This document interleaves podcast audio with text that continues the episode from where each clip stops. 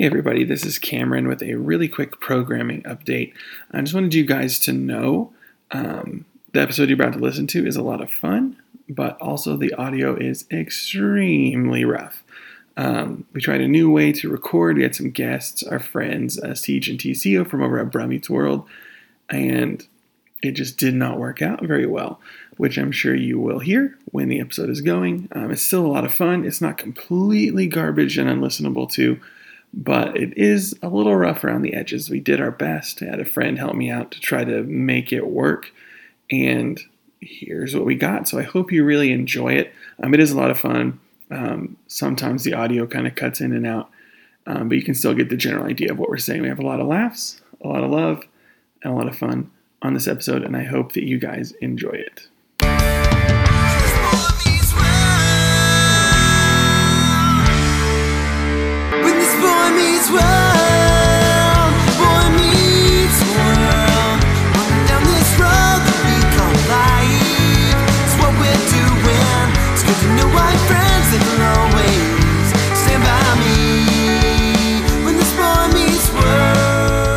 Brought to you by March Madness. Unless someone real decides to sponsor us, this is Boy Meets World Fever, and I'm one of your hosts, Cameron. and I'm your other host, Chance. It's my favorite time of year, Tournament season, tournament season.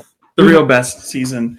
It's uh, the first one of this year, hmm um, our third one altogether. Yeah, it's really good. Yeah. I'm just excited. It's like the tournament is my favorite trope of like all fiction, and so now that to get to do one, it always it excites me. So, Yep, you Yeah. got your uh, you got your sound drop ready. uh huh, I do. Actually, I don't. I'm about to. We got to get that sound drop get ready. the sound bite. Gotta have it. I'm gonna pump it up. The uh, tournament is always kind of odd because we don't want it just to be our opinions because that's boring. But Mhm. also asking anyone to be like, "Hey, prepare for the tournament" is a real big ask. like so we have to bring on like boy meets world experts and uh we brought in this week some of our favorite boy meets world experts and still the people we podcasted with in one of my favorite episodes we've ever done All right, and here we are to introduce them. The Boy Meets World Fever way. We have from Brum Meets World, Siege and TC. Cause it's Siege and TC, Siege and TC coming on our show. Boy Meets World Fever. It's what they're doing. It's good to know I got friends who'll always podcast with me. Cause it's Siege and TC. hello, hello. Thanks for having us. Uh, we are extremely excited to be here on your episode. Me and Siege, you know, we've gone through the podcast, uh, the show on our own podcast. We we're actually on season five right now, so we know season three really well. Still pretty fresh in our minds, and we're we're excited to get into it. Absolutely. Also, I don't know if you heard, but we were harmonizing with you during our song. So Yeah, back up as always. I appreciate it. Mm, i love a good harmony that's the best No, it wasn't good. I love a harmony. um yeah so welcome on guys we're very excited to have you for the for the tournament um i still going back when we recommend episodes to people i'm like if you want to hear an episode with us with guests listen to the seventh episode of season two it is so good That was That a fun is episode. so good. Yeah, that was a great Yeah, episode too. wake up, little Corey. So Uh, good. But we're not talking about that one today. no that actually uh it won our season two tournament though It did. Oh, Yeah. I mean, like that, that's a really good. That's a good episode. Like Mhm. I if forget what it was episode should- between. Yeah, I, i think it ended believe up being between that and Sis- sister teresa Yeah. Yeah, the Ooh. Topanga episode and the TK episode. Yeah. yeah, She's great in that episode. she really i mean i love tk Yeah. Um, but yeah, so we got you guys here. I'm super excited. Um, we got our bracket. Um, just to remind everybody at home, the way it'll start out is we'll just take turns doing a minute on uh, each of the 16 episodes. The bracket will be posted on our Twitter. Um, just because if we talked freely about 16 episodes, it would take forever. Mm-hmm. We'd be here till next Thursday. So we'll just take turns, and then uh, the four of us will vote on which episode is the best. Um, and whichever one wins moves on in the tournament. and Whichever one doesn't, well, you'll join the six episodes that didn't make the tournament. yeah, Um, so let's pour a little out yeah, in memoriam for uh, the six episodes that did not make the tournament. So And the it was close. It was on some of these. it was close. The one that probably should have made the tournament and didn't was Double Lie with Veronica Watson. Mm, Um, Watson. there's a personally, I think that should be in this tournament instead of a few. Oh, that- but we'll, I can see why it didn't make the cut. yeah. Um, he said, she said. Sean uh, goes to Europe, or at least tries to. Um, a sup- oh, is that the one with the guidance? yeah, Uh huh. How did you not include that one? No, I can see why. it was. It felt like it should have been a two-parter. I feel like they're really that's resisting it. Oh yeah, yeah. It really felt. But Like, that's the Harley and Griff standoff. This is what I'm Oh. saying. Like I'm like, uh, we're like, we're- it's fine, it's fine. oh, we we agree. Don't get get me wrong. A wild card coming into the tournament. Um, the one that is probably the most surprising that didn't make it, but you and I were just not having it. The grass is always greener. The Corey and Topanga breakup. Oh, Um, really? Yeah, I'm so you guys have decided to just shoot us in the leg at the very beginning. yeah, I'm actually Uh-huh. very surprised because that's a very consequential episode. We talk about that episode all the time. yeah. I I think it's consequential too. But like when we watched it, we just didn't enjoy it. Yeah. Yeah, it didn't. It didn't feel earned. yeah, the breakup didn't feel earned. I'm not gonna fight you on that, but like just as far as consequences. Well, Yeah. yeah. it's just like when I think of like I, I again I can understand why it's not in it from an enjoyment factor. I was just gonna say that story wise, it's like them breaking up is kind of a really big point because the reason why they break up in that episode, which is just like, hey, we get into a rut or whatever the stupid reason was, kind of keeps happening in their relationship over and It's over true. again. Oh, like so it's like an important thing to at least consider going forward, like when they start to have trouble, because Corey acts like an old man the remainder of the show. So Mhm. Yeah. Even older. No, I'm, I'm surprised it's not in the tournament too. But we were just. It, it is consequential. It's important, but it wasn't fun to watch for. us. fair enough. Fair enough. The whole like, can you take the muffins out of the oven? I'll stick a fork in them, dear. Yeah. Yeah. Yeah. Okay. Okay. You made jam. Um, the most surprising episode for Cameron and I when we were actually reviewing it was Stormy Weather, the Eric one. Lord! You guys have gutted us. You gutted us. I What an important episode. Oh, it's such an important episode. We agree, but Mhm. It like, it was another one that just like surprised us as we were watching it. It's just like everyone I, I don't like to- this. I need you to explain and defend your choice to keep Train of Fools. Yeah. But remove Train the- of Fools and I Was a Teenage Spy both made the list, but the I- breakup and Eric Weatherman episode didn't. I totally agree that Train of Fools should not be on this list. Oh man! I All right, totally It's- agree. You know what, It's- you guys? We're guests on. Yeah, your we're guests. No, please. You, I you come into my house, you act this way, disrespect me this way. I the ones that I just am looking at this. Kisses more than a kiss, Little Piggy, and Train of Fools. How are they on in our tournament? like I just don't understand. The the episode I think should be in the tournament the most that just by our own rules didn't make it is I never sang for my legal guardian. I don't know how this one is not in the tournament. So how uh, like, question, how did how did you qualify the tournament? Because I, I, at this point in time, I need to know your thinking. Yeah, Was it 'cause like- you guys are removing pillars from the season. Yeah, you're like like you're gonna take this one out. Like, is it because they were already like in the Hall of Fame, so you didn't need? Like, The thing is, we just um, we we do a review score at the end of every episode. and it's the. It's the average. Yeah, the, the highest average review scores are getting it. Honestly, we do the same thing. we did the same thing. You- I'm sure we would be surprised too if we kind of put our bottom four together. Yeah. I mean, it is just amazing. And then the last one, which doesn't surprise me, maybe you guys love it. Brother Brother is not in this tournament. Oh, brother. Yeah, you're right. Like, I mean, yeah, it's fine. yeah. Um, so those are the six episodes right now that are not in the tournament. Um, some of these are going to go away pretty ki- pretty quick. Yeah. Uh, it's not going to take long.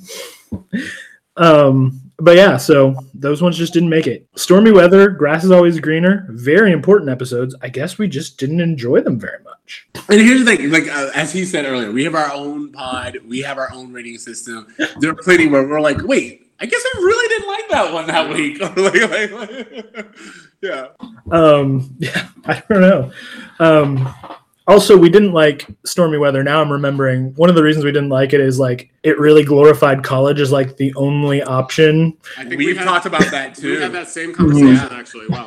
Really pressing on Eric, like you can't just have this internship and have a skill and be good at something without going to school first.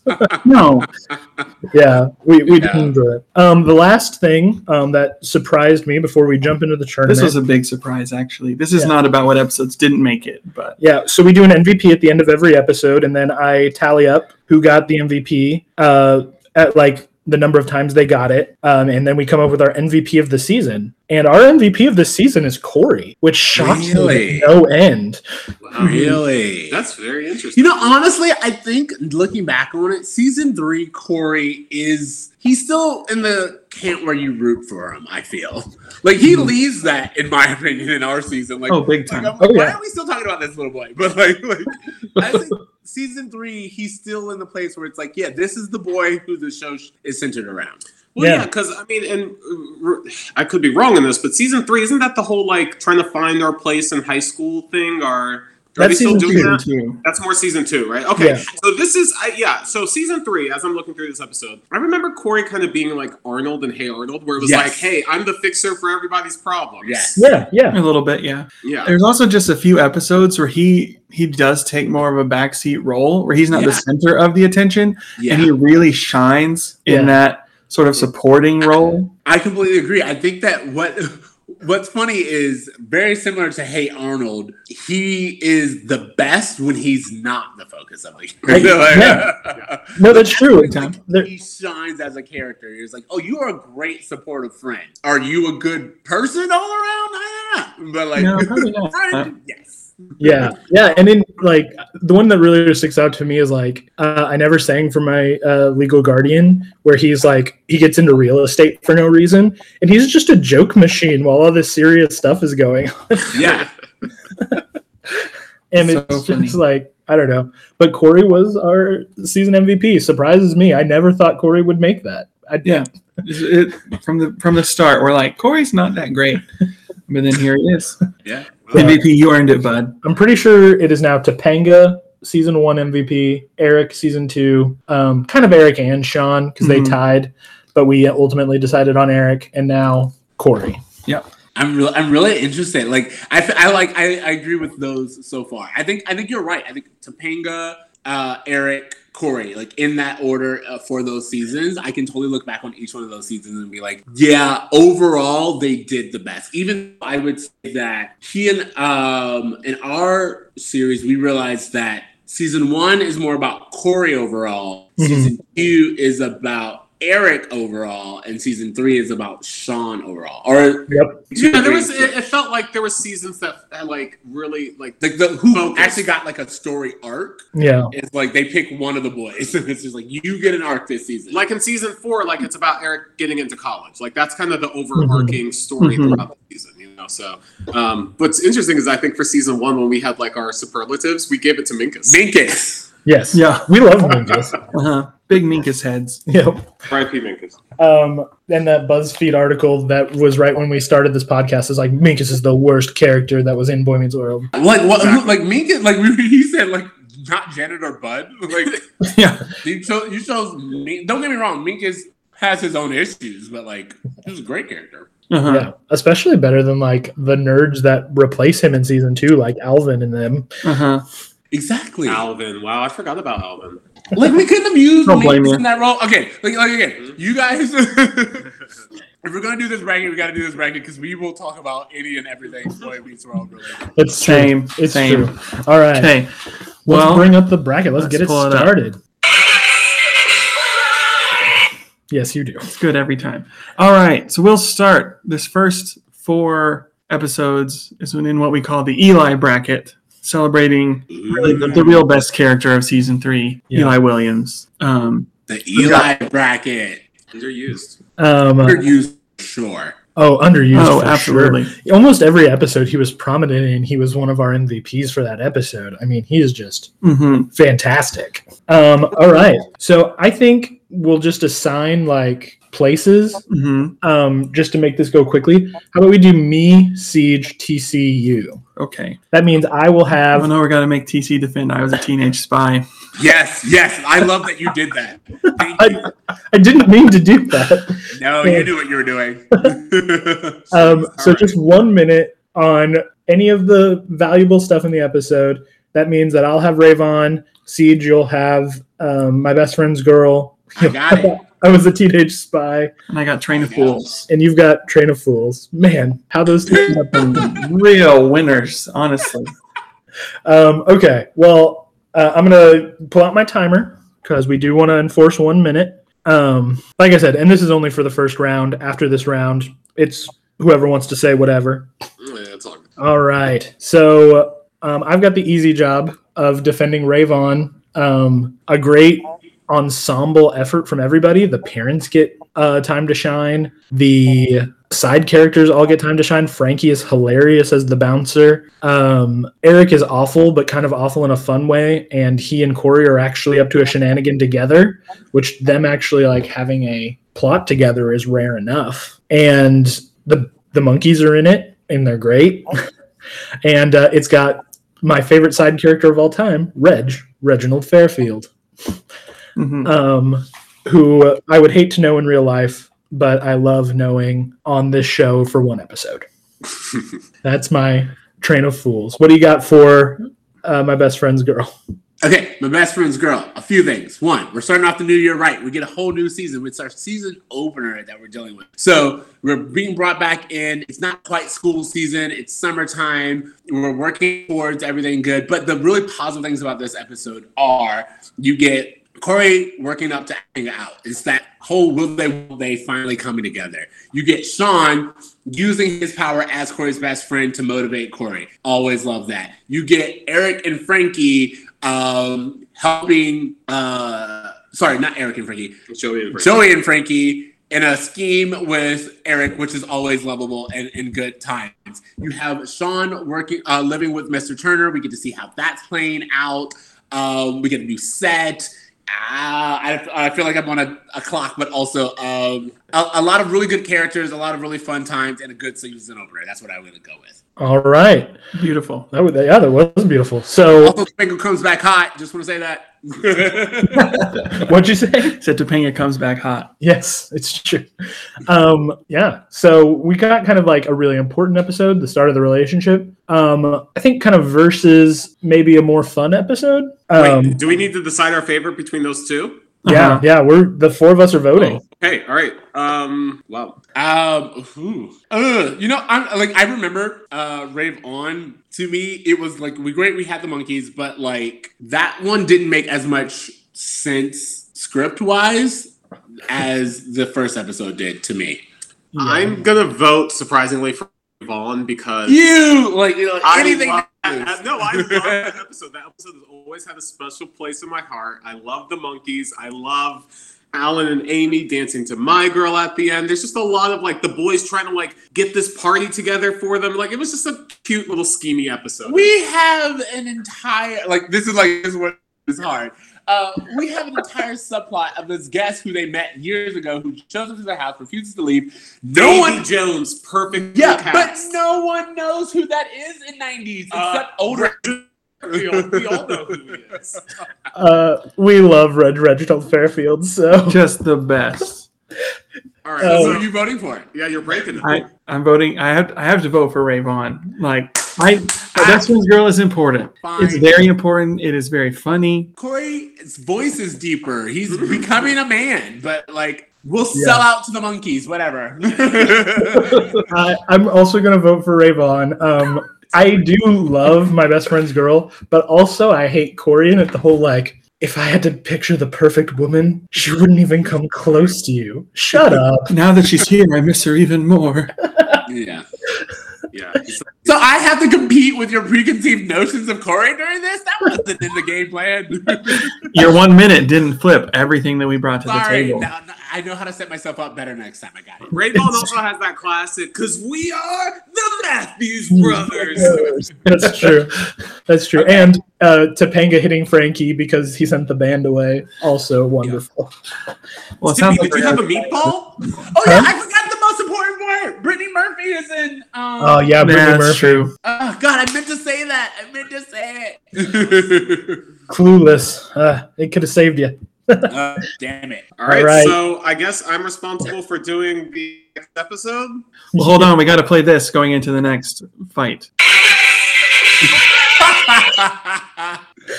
Every time. All right. So yeah, I you can't got see the clock when my time is up. Okay. Yeah, yeah. I'll I'll let you know. We'll Um, do a. if, if you want to go just 15 seconds on the episode, you go All right. ahead. Well, listen, guys. I'm doing episode 319. I was a teenage guy. Um, we all know this is where a microwave sends them back to the 1950s, and there's a lot of Cold War Russian stuff. It's a fun episode. It's you know, Pat Morita makes a great appearance in that episode. Um, there's a lot of fun accents and costumes. The costumes, like they have a time. A consequential episode, but it's an entertaining episode, and um, it- the cast seems to have fun with it. So that's that's the best I can say for that episode, guys. I'm really sorry. that was just, great. just under the wire there. Oh, well, okay. 30 seconds. You got 30 seconds. That's great. No. Um, okay. So Train of Fools is I mean it's a good I mean it ends good as a brother episode between Corey and Eric. There's some conflict between them. Um, there's a lot of really funny jokes like the "Eh, that looks like a hearse. That's because it is a hearse. Like, when the guy's breathing, you have to take him back. Um, and then the book ends with Feeney going on vacation. He trying to get money and gets it from Sean. Um, just really funny moments. Um, supermodel Rebecca Alexa is there. Um, Topanga says "buck up, buckers," and like that's very funny as well. Um, there's just a really like a nice character-driven episode, kind of, of of all of them, and it's on a train, It's, and it's probably racist. That's not good. That's not a good reason. Party, What? party. oh. Uh, oh, yeah, a little racist. I forgot about the party. Just a little racism. You know, just He's a, racism. I think just a little racism as a treat. A woman give birth to a baby. he does. we need someone who's an expert in delivery. You, the pizza delivery guy, runs. That's hilarious. Uh, um, okay, so these two episodes. Um, I'm not sure either should be in this tournament, but here we are. Can I vote for grass is always greener for this? A dark horse has emerged. Uh, It's gonna take over. Um, for for just for Shanzi himself, who is just the funniest concept. I'm gonna go for I was a teenage spy because I love Shanzi as a concept. so you're saying you'd like the episode where black people don't exist at all? I- Oh, you, you caught me. That's most of the show. yeah, exactly. well, let's Uh, vote on it. Oh, wait a minute. Wait a minute. Eli, Eli is in that one. Like, I mean, like, if we're going there. Eli actually is in that episode and is the best part of that episode. I am clearly the hepcat. That over there, come on, man. That's like all he does. What are you going with? I'm, I'm, I'm, to be fair, I was making fun, but like I was a teenage spy. I agree with you. You have some really good uh, time. The the whole um, what is it? Flash or like whatever. like, Yeah. or whatever. Like it's it's Boris and Natasha. Really, we're having fun. Yeah. Yeah. I'm gonna vote for Train Fool simply refuse to vote for a time travel episode. Sorry. Okay. It just does not belong in this universe. We're not Sabrina. We're not You Wish. We're not any of that. I don't see the purpose of it. I'm gonna go with Train of Fools. Okay. Okay. Um, I think I was a teenage spy is one that Ah. I think about so much more Lose. Train of Fools. Um, it- yeah, because I, I I think I even said that to you. Like I think everybody's just having fun. Yeah, everyone it. is having fun in Um, the and episode. we're going to talk about it more. I don't see it getting past Rave On, Nope. um, but it made it to round two. okay. Anyway, So it's Rave On versus Teenage Spy. Well, we'll, we'll, we'll do the first 16. Okay. yeah, we'll go through all these and get all the, Yeah, the weak ones out, out of there, which is most of them. which is most of them at this point. All right. Okay. So uh, if we keep the same order, which we don't have to, then we're going to do me at with Happiest show on earth. Happiest show on earth. Uh, Siege, you'll have. Let's keep it the way it is, mostly because it works out to my benefit, but also Okay, sure. What, what what do you have? I You have have what I meant to say. What I meant to say. See that little piggy. Oh, I'm so sorry. Where's City slacker. I'm so sorry. Do you want to trade DC? No, no, no, it's fine. I'll, I'll do it. I'll do it. When we get to the other side, he can pick Yeah. the one that he wants to talk about. Um, little piggy is the one, the, the one in this bracket the most. I'm like, how is this on here? Why is this? Here? Anyway, Because Richard Karn. Richard. The Is that only- the only reason Al Borland is on that episode? I have no idea. That think- stormy weather isn't on this list? I have no clue. I, I was as shocked. Here's a as little you fun fact. Did you guys know that the home improvement sets were right next door to the Boy Meets World sets and that all the kids like went to like their online like their on site school together and that's why you can find episodes of Home Improvement where Amy plays uh, Joe Richards' best friend, Joe Richardson's best friend on Home Improvement. Oh, yeah, I remember that. Oh, I didn't know that. They were literally right next door. I watched way too much Home Improvement. Wait, that's probably good for you. does that mean Ryder Strong and JTT were like in school Ryder Strong together? was on the Home Improvement. He was, if you go back and watch, I think they had like a birthday episode where a bunch of kids came over and Ryder Strong is one of the kids. I remember Wendy from season two of Boy Meets World is Brad's girlfriend Yeah, in Oh. a, a couple episodes. I have no. there's a lot of crossover there. Yeah. I had no idea. I wish JTT had crossed over. he was too busy doing movies with um. Santa Claus. Ugh. He was the Lion King. I was gonna say Chevy Chase. Chevy Chase. Oh, yeah. No better. Man of the house. Then, uh, yeah. Watch No, that one a lot too. white man. All With right. Pierce Hawthorne himself. Does JTT have a good movie? The Lion King. Yes, the Lion King. Uh, okay.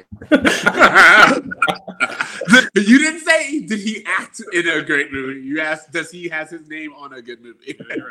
The Lion King. Yeah, that'll do I guess it. that's a good segue to happiest show on earth. Yeah, happiest Yeah. show at Disney. Um, this episode is wild. Um, it is the reunion of Corey and Topanga. Um, though whether or not they should have broke up at the beginning is a question, but we'll let it go for now. Um, yeah, it this episode is wild, but it's a lot of fun. It's having a good time.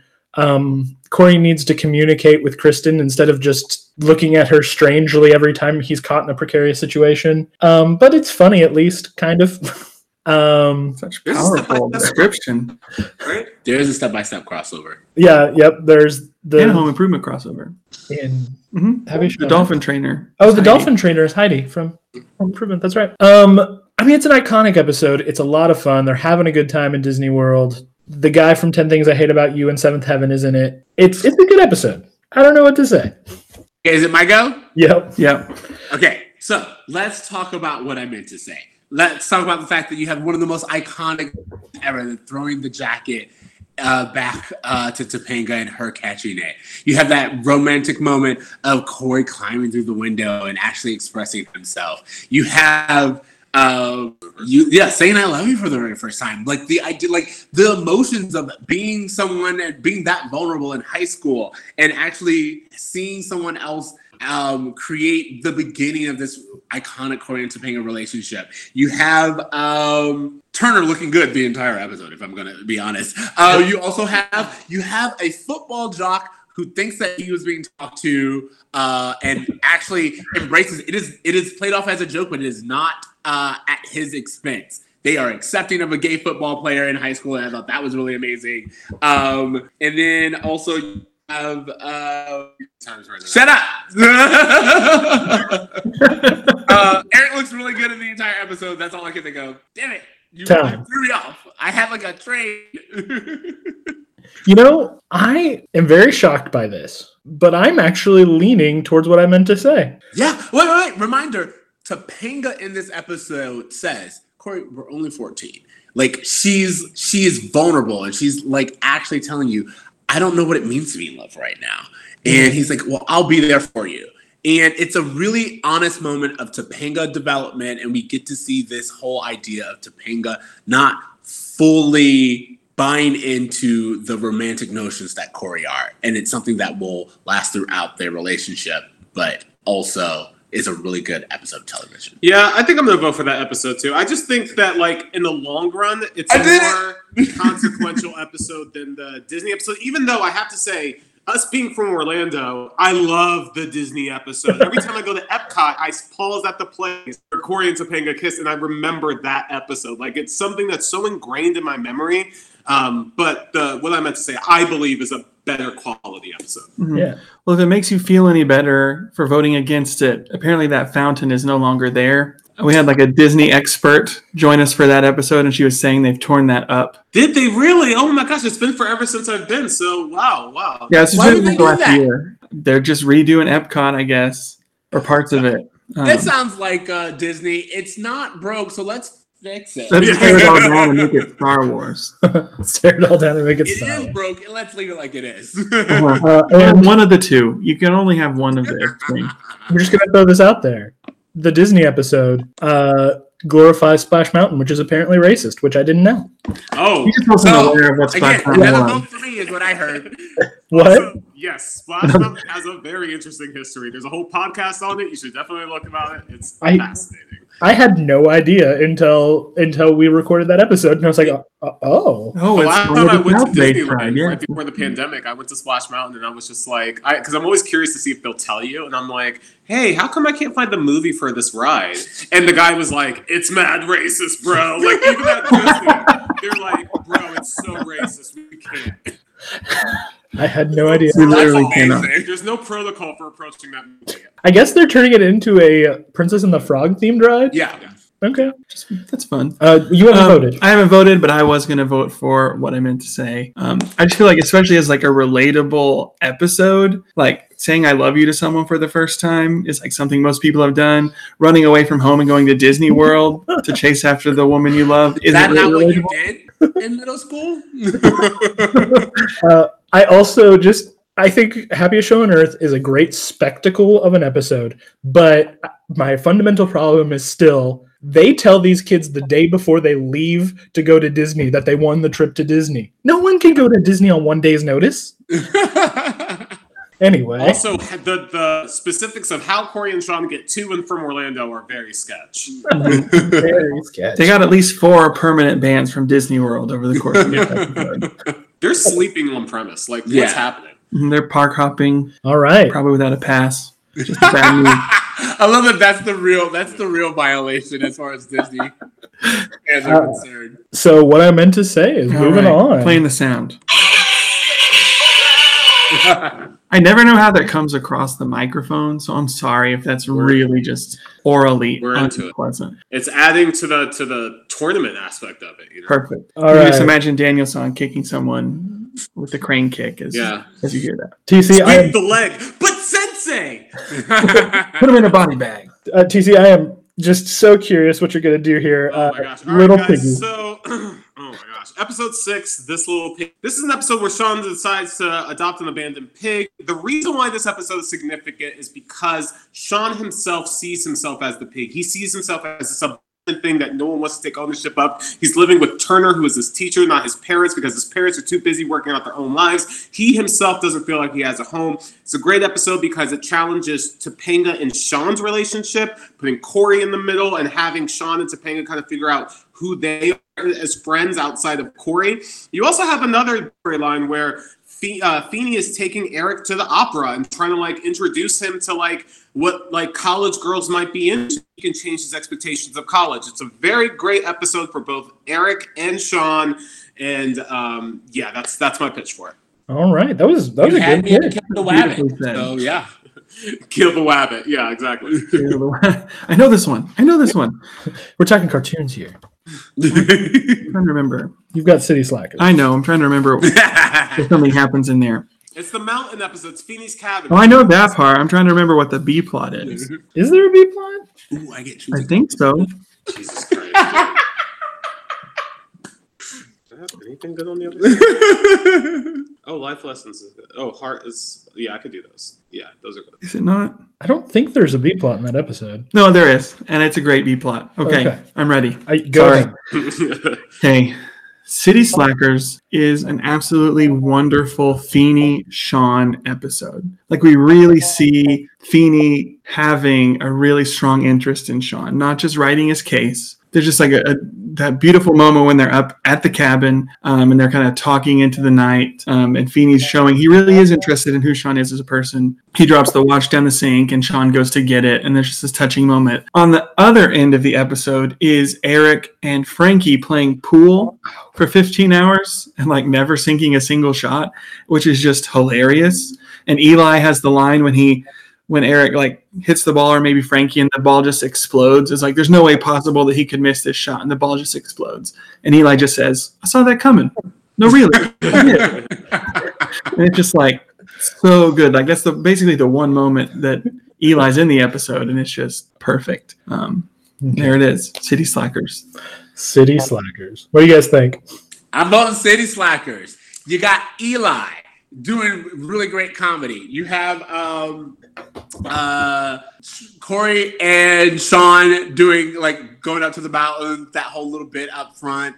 Uh, you have Feeney being really truth and like that heartfelt reading of Feeney as a younger individual. That's when we started off our Boy Meets World uh, spin-off idea, Feeney Meets World, Yeah. where we talk about a young Feeney in the 60s becoming a teacher and having to deal with like all the real world consequences while also um Yeah, like being a teacher in the '60s, like what while also being like. newly married. So like yeah. I Uh, love that. I'd City watch it. Slackers for me. I'm also going to vote for City Slackers. I think it's the relationship between Feeney and Sean is kind of like drastically changed in that episode. Like Sean sees himself as more than just a kid that gets on Feeney's nerves. He actually sees himself as a kid that Feeney loves, and I feel like that really is consequential for the show. hmm Yeah, I will also go with City Slackers. Um, the thing I have most against um, Little Piggy is that it is the moment when you realize like this is not the Topanga of seasons one and two, the free Yeah. spirit, Uh-huh. like hippie kind of person. Like this is rule follower, kind of more uptight Topanga, and it's kind of a bummer. Yeah. Yeah. Yeah, I'm also- Topanga, Topanga's really let us down as far as her being like this free spirited, like open mind progressive. Like she's not that. She was only that in season one, but it's like it's attached to her personality now. And like the Mhm. memory of Topanga is attached to that idea, but that's not really who she is. Mhm. Even season two, Topanga is a little bit, not nearly as much. but Yeah. still some. Um, I'm going City Slackers as well. The great thing about Little Piggy, though, is Richard Karn's appearance. Um, just as the animal control guy, so much so that when we just we just recently reimagined seasons two and three of Boy Meets World as like a Netflix show, like a 45 minute CW drama type Ooh. Ooh, I don't care for that. but in every episode, Richard Karn just appears as a different character, as a comedic through line throughout the whole show, which is nothing, but it's very.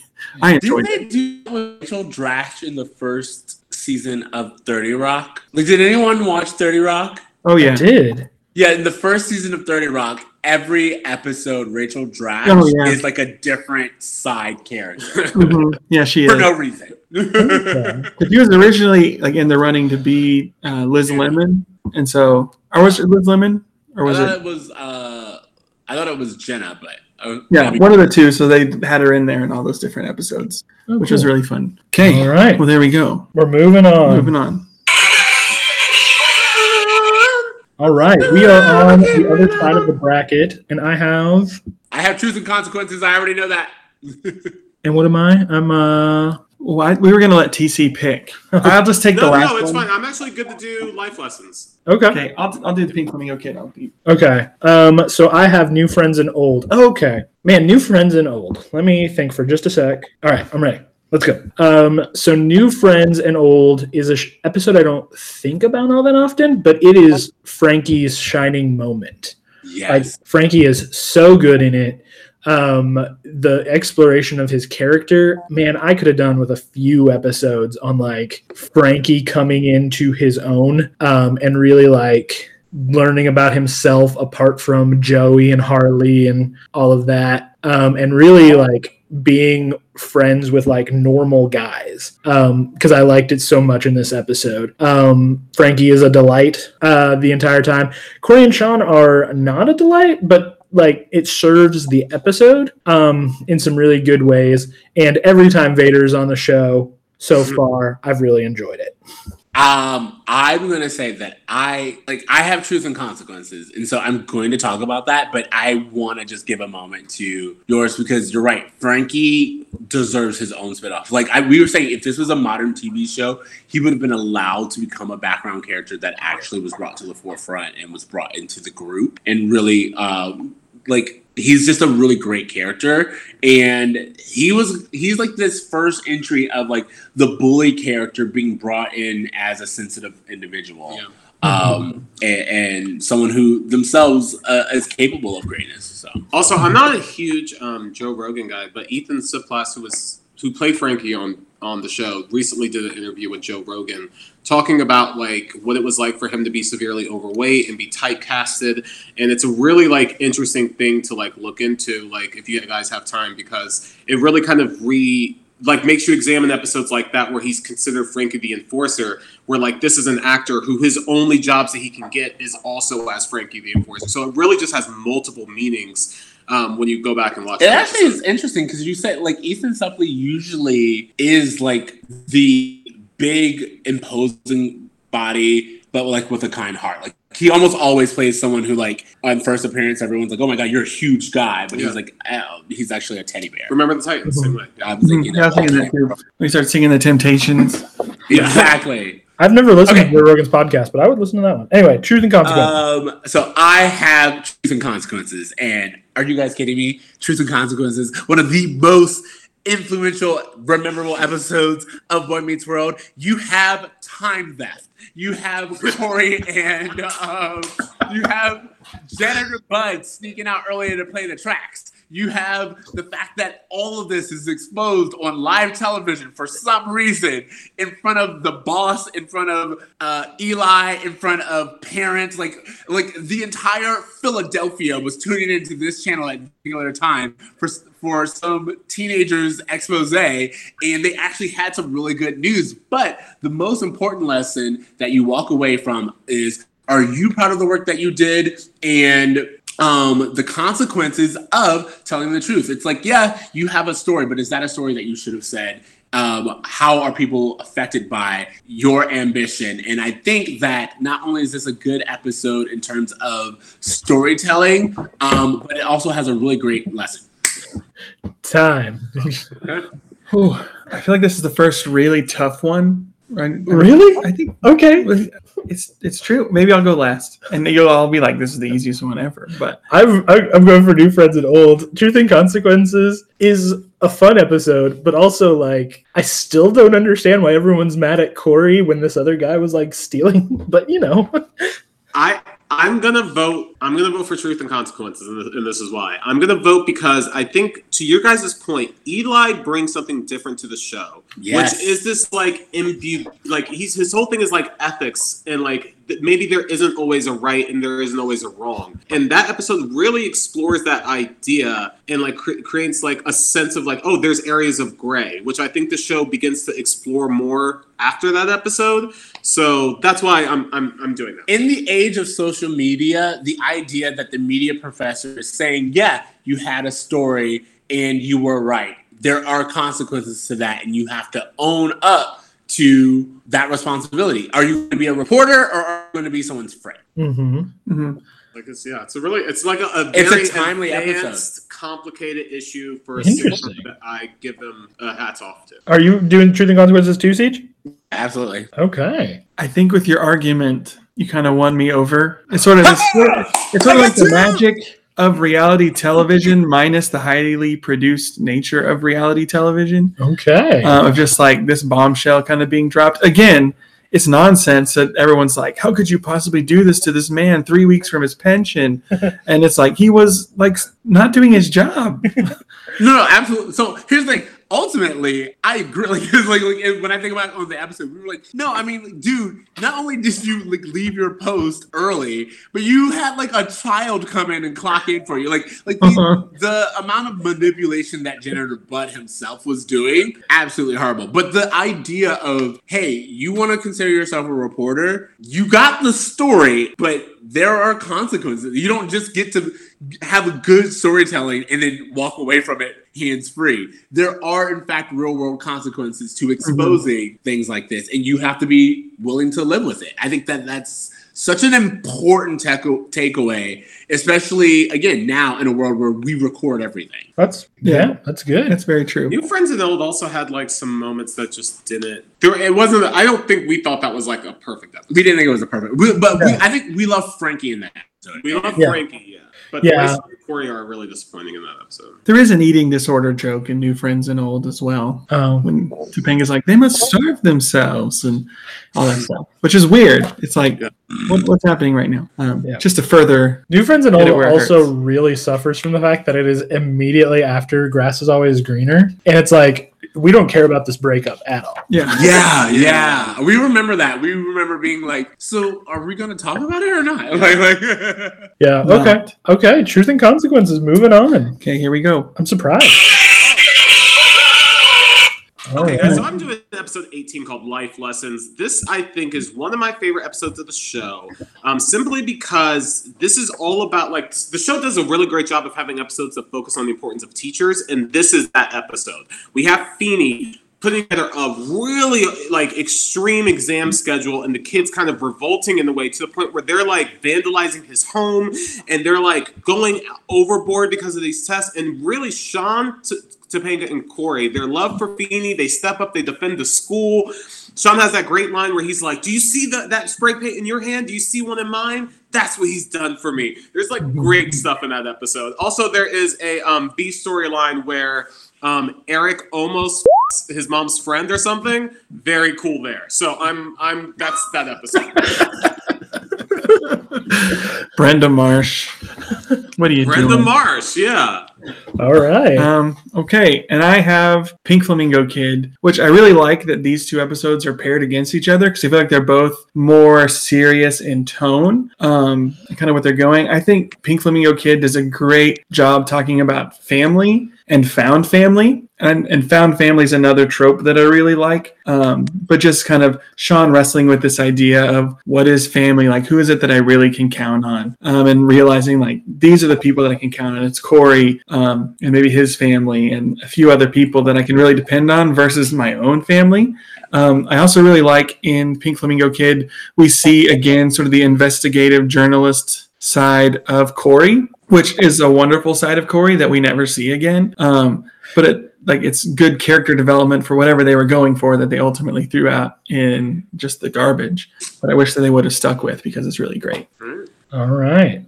And I'm I'm torn on this one too, guys. I'm I will admit this one seems a little bit, at least for me, it's harder Mhm. because I feel like both of them do bring, like you said, they're a little bit more serious and they have their moments Mhm. uh, with like the lessons that we're trying to teach. So I I'll, I'll vote. I'll I'm going to start with life lessons simply because I think truth and consequences is a better version of what Pink Flamingo Kid ultimately is trying to do. Which Okay. is like, Yeah. hey, you need to be responsible with the videos that you make, Corey. Um, and like so so because of that reason, I'm going to edge over more the life lessons. Okay. Um, the argument won me over. I think you're right that life lessons is a win because we kind of covered Pink Flamingo Kid in Truth and Consequence. Better, I think better. I agree. I agree. yeah, I um just I'm gonna end up voting um, life lessons, uh, just to kind of eulogize Pink, Pink Flamingo Kid. Um, I think Sean has a really great moment in that one too, where Corey's like, "I thought you said you defend family," and he looks at him and goes, "I just did." Yeah. And, yeah. like, Um, so it's another like, They also tried to film a naked woman in that episode, and that's not really cool. yes, yeah. Um, so I, as someone who's like always really related to Sean, um, for several reasons, I really like Pink, Pink Flamingo Kid, but I think Life Lessons is just overall a better episode. I'm going live lessons too. Woohoo! Cameron is going Life Lessons too. He is uh, indisposed for just a minute, but I will play his sound because Life Lessons is moving on. Love it. All right, we have one fourth left to go. Last go. Temptation versus Hometown Hero. Ooh, I have um, Hometown. I have Hometown Hero. Okay, give me one. The second. fire episode. Um, yeah, so I have Last Temptation of Corey. Um, okay, I know what I'm gonna say. I've got to set up my timer real quick. Damn. Okay, I gotta make this work. All right, so go. Um, Last Temptation of Corey, I thought was really gonna be an episode I didn't enjoy, um, but I loved it. Um, it was probably the biggest surprise for me of the season because I think there is like nuance that happens, and um, like watching it, Corey is not used to receiving like a lot of female attention. So like the most popular girl in school really giving him female uh, some attention is um, a big deal for him. Um, it's also the girl from My Date with the President's Daughter. Just want to throw that out there. Um, My And- name with the president's daughter. exactly. It's a great song. Um, and it's it's a really good moment for Corey. Um, and he ended, ends up handling it really well, just coming clean with Topanga and uh, doing a great job. Beautiful. That's it. Okay, okay, okay, okay, okay. Hometown hero. Let's see if we can do this. Do Um, uh, they got a fire. Number one, amazing. Like, and and then this idea that um, not only we we get something that we very rarely get with Corey, which is consequences, or like this whole idea of like Corey having to um, rein himself in. This idea of Corey showing himself or proving himself to be the character who we want him to be, who is at first he's taking all of the credit and uh, as someone who put out the fire, but he realizes that the lie is getting bigger than itself and that he needs to come forward. And he has that moment with Feeney. You have fire. You have the fact that Corey actually is like Corey is the character that we come to the show for. At first, he gets caught up in his lie. He takes it for a ride. He milks earth, but then he doesn't. He's like not a character who we're rooting for anymore. And then he has that moment with Feeney by the fence where it's like real being a real hero is doing what's hard, um, even when you may not like the consequences. Um, and then he goes back and he confesses to actually being part of the problem in and of itself. So you get your Feeney moment. You get Corey actually learning a lesson and actually being the boy in Boy Meets World that we come to see. Um, and then you know you have like a really lot of fun with Jenner the and Janitor Bud and all of our side characters, and um, you get a pep rally again. I don't, I don't know what to say. That's fair.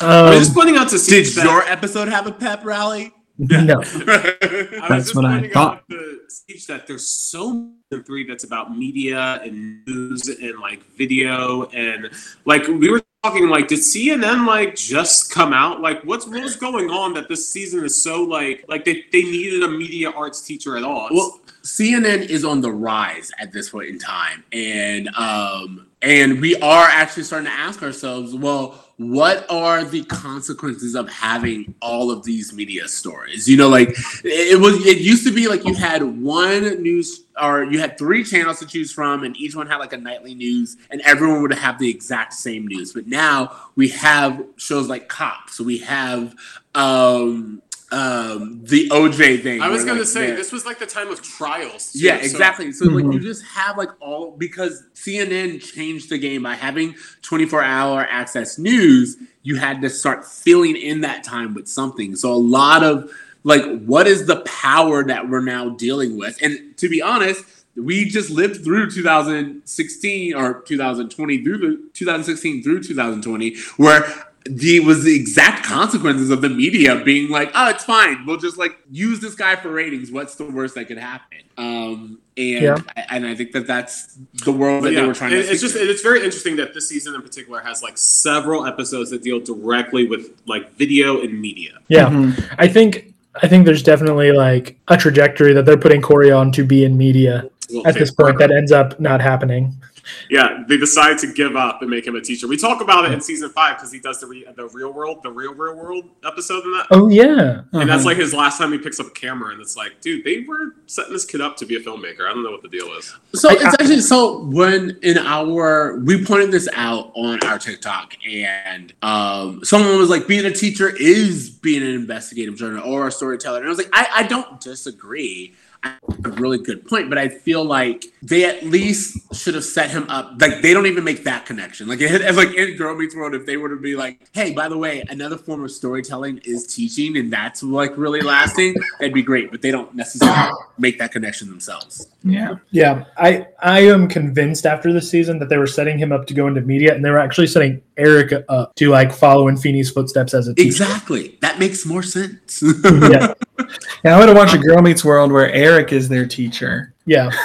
And, that would make, again. and the that dad is a local reporter. and you get more Eric. We need more Eric. Yeah, Um, That show gives us. Just Um, to return to the bracket, I um, don't even know. I'm gonna have to vote for Last Temptation of Corey. I think that's a better episode. I, I'm right there with you. I think His it- decision was made before I even had my rant, so I feel like that was You were eulogizing it's it a little bit. Episode. Like it's just I think this is like good teen drama versus like trying to make a social point, and I just think the teen drama in this case is better than the social point they end up making, or at least more fun to watch. a, yeah, as a kid watching this, there's more to take away from what do I do when I have a girlfriend, but there's another girl who's interested in me, versus what do I do when I pretend to start a fire that I pretend to put out? Like I'm an arsonist. Like what? Like clearly had different childhoods. yeah, um, yeah, and I feel like Hometown Hero is just a rehashing of every other episode of season two. I mean, Yeah. it doesn't do it as well as some season two episodes of like Corey deciding who am I going to be, like what's what, what am I going to be identified and known for. Yeah. Um, and so yeah, it just it doesn't it doesn't excel at what's already been done. if I'm being honest, I completely agree. I just like I'm vain, so of course I want to win. But I think that uh, the Last Temptation of Corey more impactful and lasting episode. so the first time Corey cheats on Topanga, not the last. Yep. Hmm. Oh, you guys are getting there too. um, all right. Last temptation of Corey. You are moving on. All right, so Sorry. got got got to leave room for the music. My apologies. Um, so I have Heart is a Lonely Hunter. Okay, this is this. Okay, episode fifteen. Heart is a Lonely Hunter. We have uh, Larisa Oleynik on as a guest star. Da- Dana, um, this good girl that Sean go out with, but due to Sean's reputation, she does not want to. She doesn't consider him boyfriend material. This opens up a whole can of worms between Topanga, uh, kind of telling Sean why he has the reputation that he has. Sean kind of reconciling his own reputation with women, the way he treats women, and um, taking a deeper look at the way he um, goes on dates, the way he just talks to women, the way he treats women. It just is a deeply effective episode from Sean's perspective. And also in that same episode, Eric gets his internship at the news station, which leads way to the stormy weather episode, which should have been on this list. I, I'm, I'm, I don't think you're wrong. I do. I don't like that episode. I just don't. Um, okay. A kiss is more than a kiss is good for two reasons. Neither of them are Corey.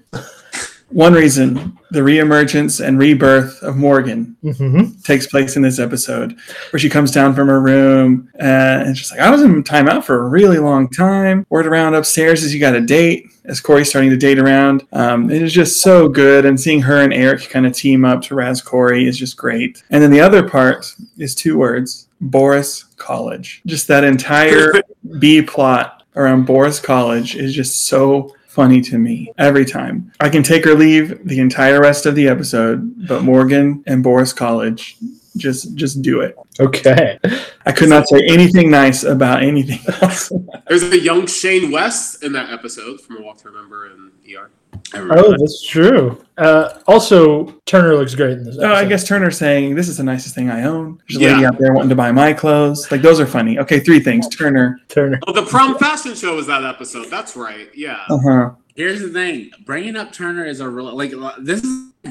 Are you in it to win it or not? And uh. I'll be hundred percent honest. I'm not in it to win it with this particular matchup.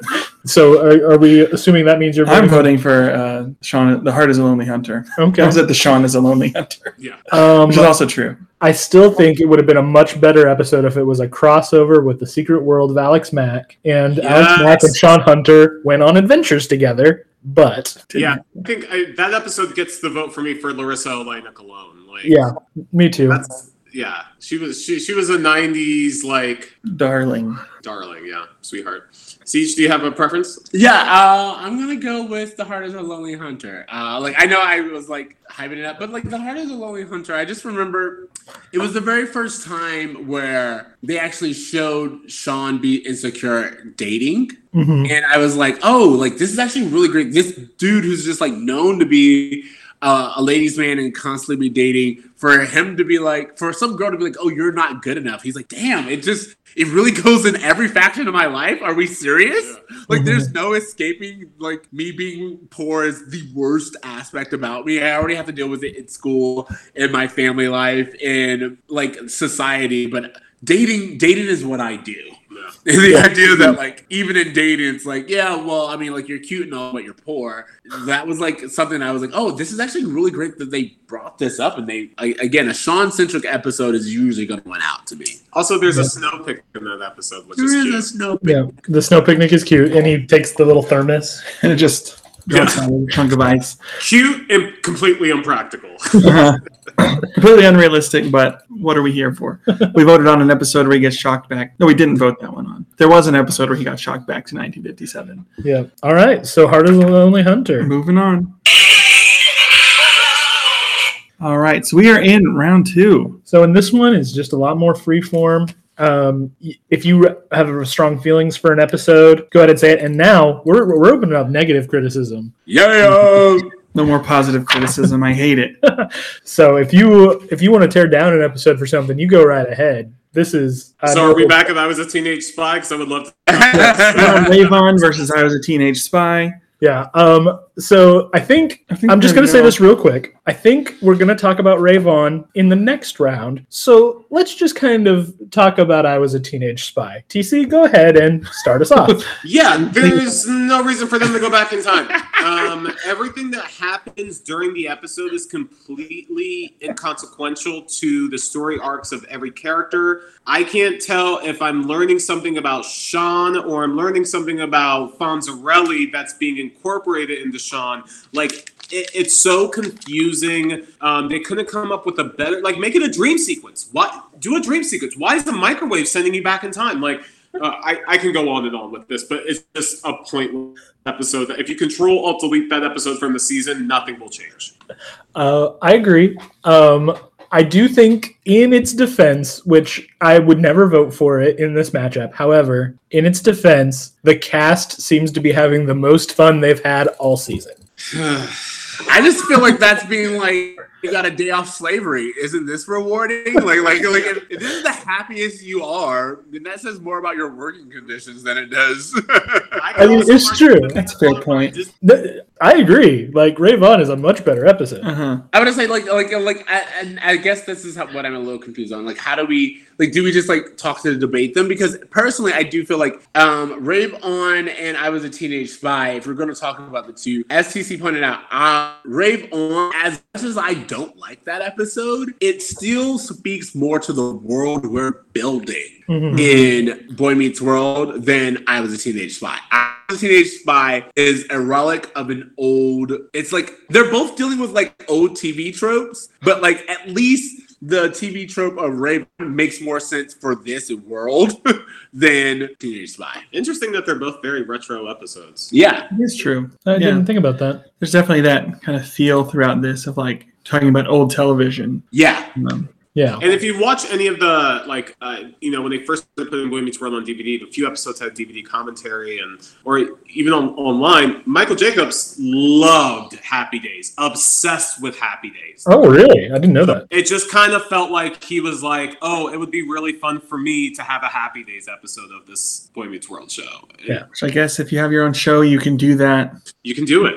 It's up to us to pick up the pieces and make it. As long as it makes for cute TGIF promo commercials, like they're down to greenlight it. Yeah, Yeah. it's true. So, am I right in assuming everyone's voting Rave On? I am. Rave On. I of course I am. Yes. Okay. Rave On moves on. Monkees and Partridge Family? Come on. All right, Ray Suck it, happy days. You have Yeah. you have won. That was. I mean, that was a bit of a slaughter. Hmm. I we all yeah. what were we expecting? All right, and next is oh, do your Oh, thing. yes. That's what you call support right there. Yeah. Even Yeah. though he doesn't like it, he made room for it. I appreciate you. Uh, I will always support you, even if it's something I don't enjoy. Thank you. That's that's the spirit. What do we got now? Uh, next is what I meant to say versus city slackers. Ooh, Ooh, okay. this one's close. We're getting in it. We're getting in it now. Anyone want to start off the conversation?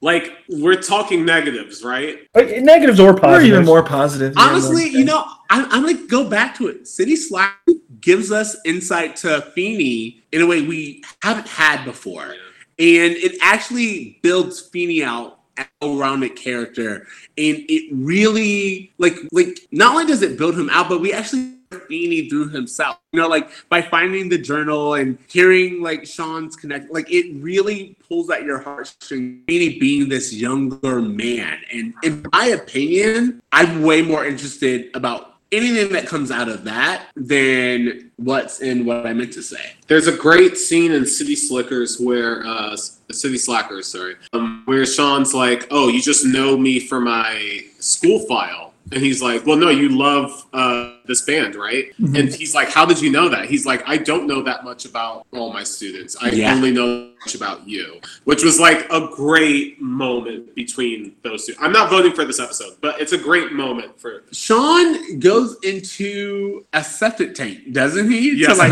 to, re- get to get the watch back. Yeah, like yeah, that that's that's some dedication right there. Uh, I want to talk about negative aspects to both of the episodes, just Okay. because we're at that point. What I meant to say, Corey is kind of grossly possessive of Yes. Topanga. Yes. And even at the end, when he's like coming and talking to her, and she's like, I guess I was scared. And he's like, Of me? Like, just like completely not understanding, completely not trying to understand. Does a nice Christian Bale Batman impression in that moment. Um, and it's just kind of kind of gross in that regard. Like Topanga's just like, well, why would you not be interested in me?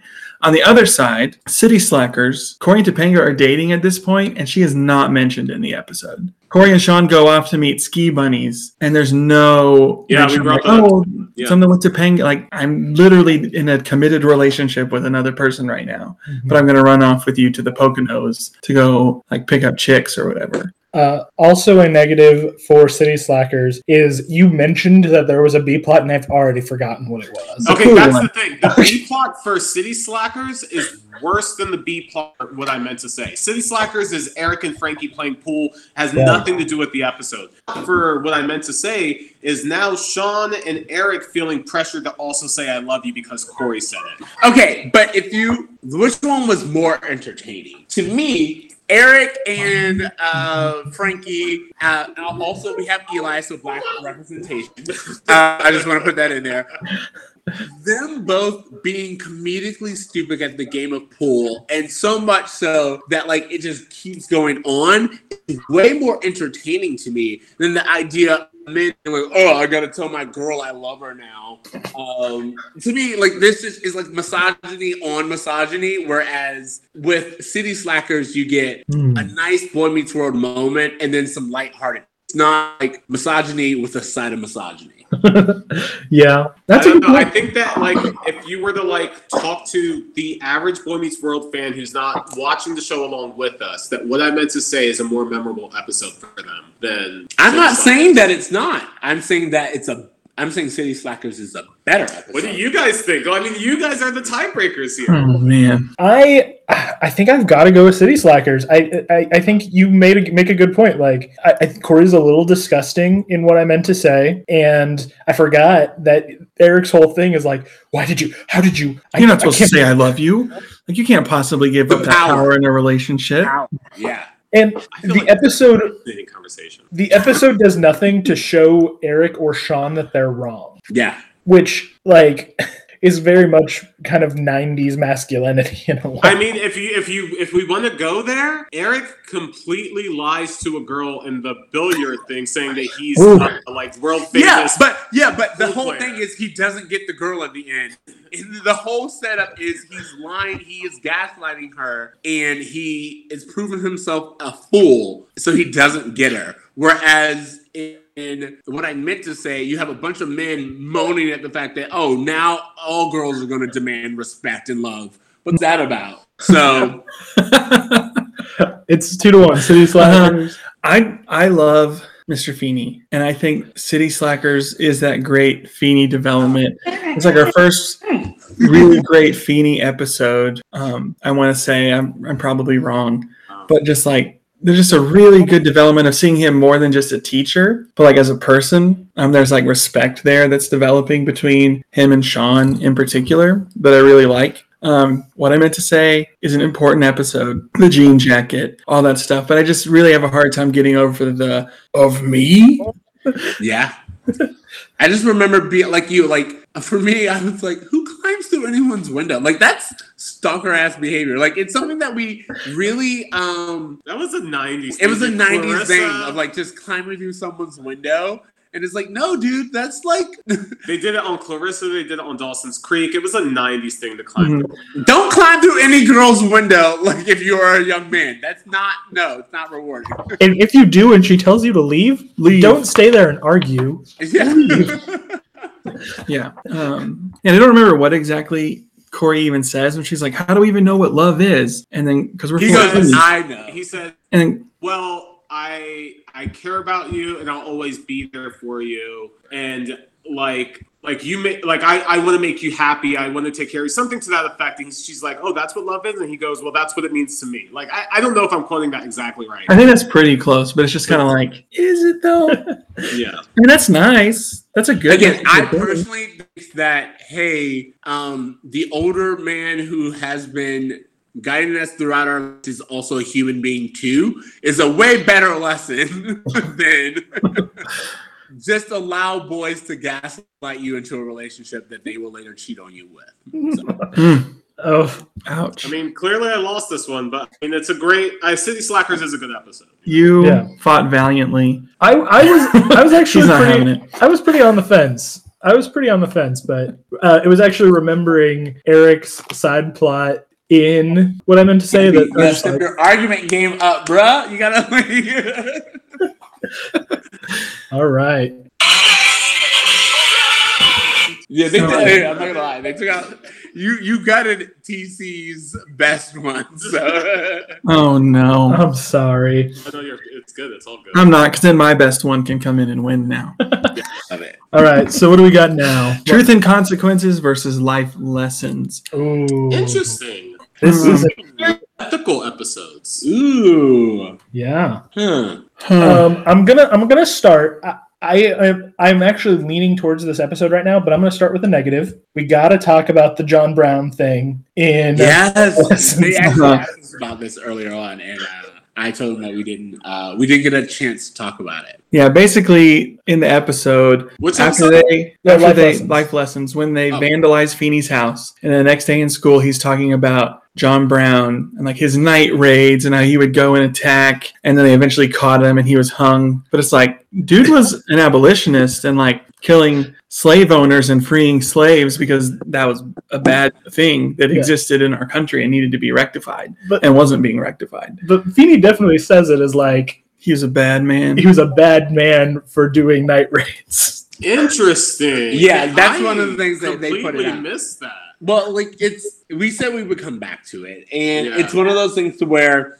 you and I have talked about this in Girl Meets World. There's that episode on communism where they're like, Mhm. "Do you want to be in a communist country?" And you're like, "Wait, wait, wait, wait, wait. Let's examine what you're taking away from this and, Yeah. and what the actual lesson should be." Mhm. And I agree with you where it's like, um, no, he was an abolitionist, and there's this idea of, and I will say, Feeney has this kind of like, they seem like oxymorons, but liberal conservatism to him, where he's like, I'm in favor of liberal liberalism as long as it fits in my box and my understanding of what progress looks like. And to me, that was what this episode was. It was like very much like a well, they were wrong because the approach that they took. And you're like, yeah, but uh, name any kind of progress that happened, especially when it comes to race, and it feel disruptive at the time. So Yeah. Mhm. I feel like that's just kind of a classic white liberal yeah, at, th- at this point, where it's like, it's going to have to fit in my box and be on my terms. And it's like everyone needs to look and act a certain way. And if you're not doing that, regardless of anything, your of your perspectives or ideas on it, you're wrong because it's not matching up with what I have to say as the kind of dominant person, quote unquote. Yeah. That was life lessons, right? Yeah. Uh-huh. Also, Can I say one thing I really- learning. I really like about life lessons, though, um, is that you have a teacher who feels as though they're at the end of their rope. Like I've given all that I can give, and like these kids aren't appreciating the effort I'm putting in to advance their lives. And I think that's a really important topic to talk about what it's like to be a teacher when your kids don't want to learn, when they don't want to teach. Like him feeling discouraged in his career, feeling like, oh, maybe this is my last year. I just thought all of that was really important and just as Mhm. insightful as the journal in the the City Slackers episode. It's just learning what it's like on the other side of that teacher's desk Mm-hmm. and his perspective of everything. Yeah, and as a, as a teacher, like that does feel very real. Of like when you're in a moment, and it's like maybe there are just a few kids that are continuing, you kind of continue to like bump up against, and it's like this isn't happening. But then you're just kind of like everything is terrible. Like nobody's learning. Nobody nobody wants to do this, and it's like really just those few Mhm. kids. Yeah. But it feels really real. It's like, am I even making a difference? Mhm. Everything is just horrible right now, and it's like it's not. But you really feel that way just because it's easy to focus on just that little bit that he's Mhm. focusing on. Yeah, I, I, like I said before, I am very much leaning life lessons, even more now. It is by no means a perfect episode. Um, the Brenda Marsh plot is maybe the worst B plot in the entire season. Yeah. because it, it it's worthless. Mm-hmm. Like, Also, he's a child. He is. He is a child. yes, Oh, he's 18. He, he's like, isn't he just? He's turned 18 at this point. he's But just even so, like, yeah, we've Even talked so. about this. It's like, And this whole discussion of like maturity, like you're only like you're 27, so you're worldly and you've been to Europe and all these things, and it's like, no, you aren't. You like, regardless of what his exact age is, still in high school in the. Yeah. There's still and a living nine mom. year So like it's like it's layered. It's not just 18 or living with your mom. It's 18 and living with your mom and in high school. So And it's like I am friends with the mom. and I'm friends with your mom. So like there's so many things wrong with it. yeah. Mhm. Um, it is my least favorite B plot, maybe in the entire season. yeah, Um, I think the stuff with the school is strong enough, especially that iconic scene at the end behind the school is Mhm. all strong enough to make up for it, but it's not a perfect episode. Does anyone have negatives to truth and But I'm saying, to be fair, for me, like I think they've talked about this, and I understand it. Being he's right. So like like they're like the whole point is Corey's technically right for having his episode. Everyone treats him wrongly, and I agree that like the treatment of Corey uh, isn't what it should be. But a that's real life where you're like, but I'm right. the world's like, I don't care. so there's that. Um, and then also, just in my opinion, Truth and Consequences is a better episode because because Corey's technically right. And I think like the idea of teaching children, hey, it's really easy to do something or like to know not to vandalize the school. That's easy. But what do you do when you're right? But this isn't like what the public wants to see. Or it's just like it's going to have a, a larger consequence that's outside of your hand. I think that that is a, a, a stronger life lesson. And then also, we get Eli of like, you know, mm-hmm. there's that whole thing of like, again, like, did you watch this before you put it on? No, I trust my kids. And it's like, okay, you're going to learn as a teacher. Again, makes the same mistake that Turner did with the tape. Very much. Like, And they for take all the- Eli seriously as a teacher for maybe the first and only time. Um, whereas the rest of the season, he's just he's just John's friend. This episode is like, no, we brought him here for a reason, and he not only um is the topic worth teaching, but he has something to learn himself. Yeah. Mm-hmm. What do you think, TC? I'm I'm gonna vote for truth and consequence, and this is why. Um, I can't recall, nor can I find online that there's a B story to that episode. And me and Siege love when there's no B story, when they just devote everything to just the A story, and especially when it's something as complicated as truth and consequence, to to really feel like, hey, this is our bread and butter, and we're just gonna focus solely on this. And like you said, with the other episode, having the Brenda Marsh thing in there just completely. I think that the B storyline is what ruins that other episode for me. So that's why I'm voting Truth and Consequence. there is a slight B storyline in that one. It's when Eric and like the sleep test, where they're- which is funny. Oh. Like it's really funny. Yeah. It barely exists. It barely exists, but in its barest of existence, it's better than the Brenda Marsh storyline by a mile. by a so, mile. Ugh. Interesting. Yeah, I still vote for consequence. I think. Truth and consequences here. this is so tricky. Is all? Is it all? It's all in me. well, I haven't voted. Oh, you haven't voted yet either. Um, I don't know because I I feel like truth. The life lessons has a lot of good things to say, but I feel like the way it goes about saying them is a really not a great way. Especially the way it talks about like learning and testing. Like testing is the key to learning, and I we've spent a whole entire podcast of me ranting about that, so I don't want to do that right now. Yeah. Um, but just Like, really the feeling like objective in that episode is valid. Like like putting all these major tests onto one day. Like Feeney didn't have to.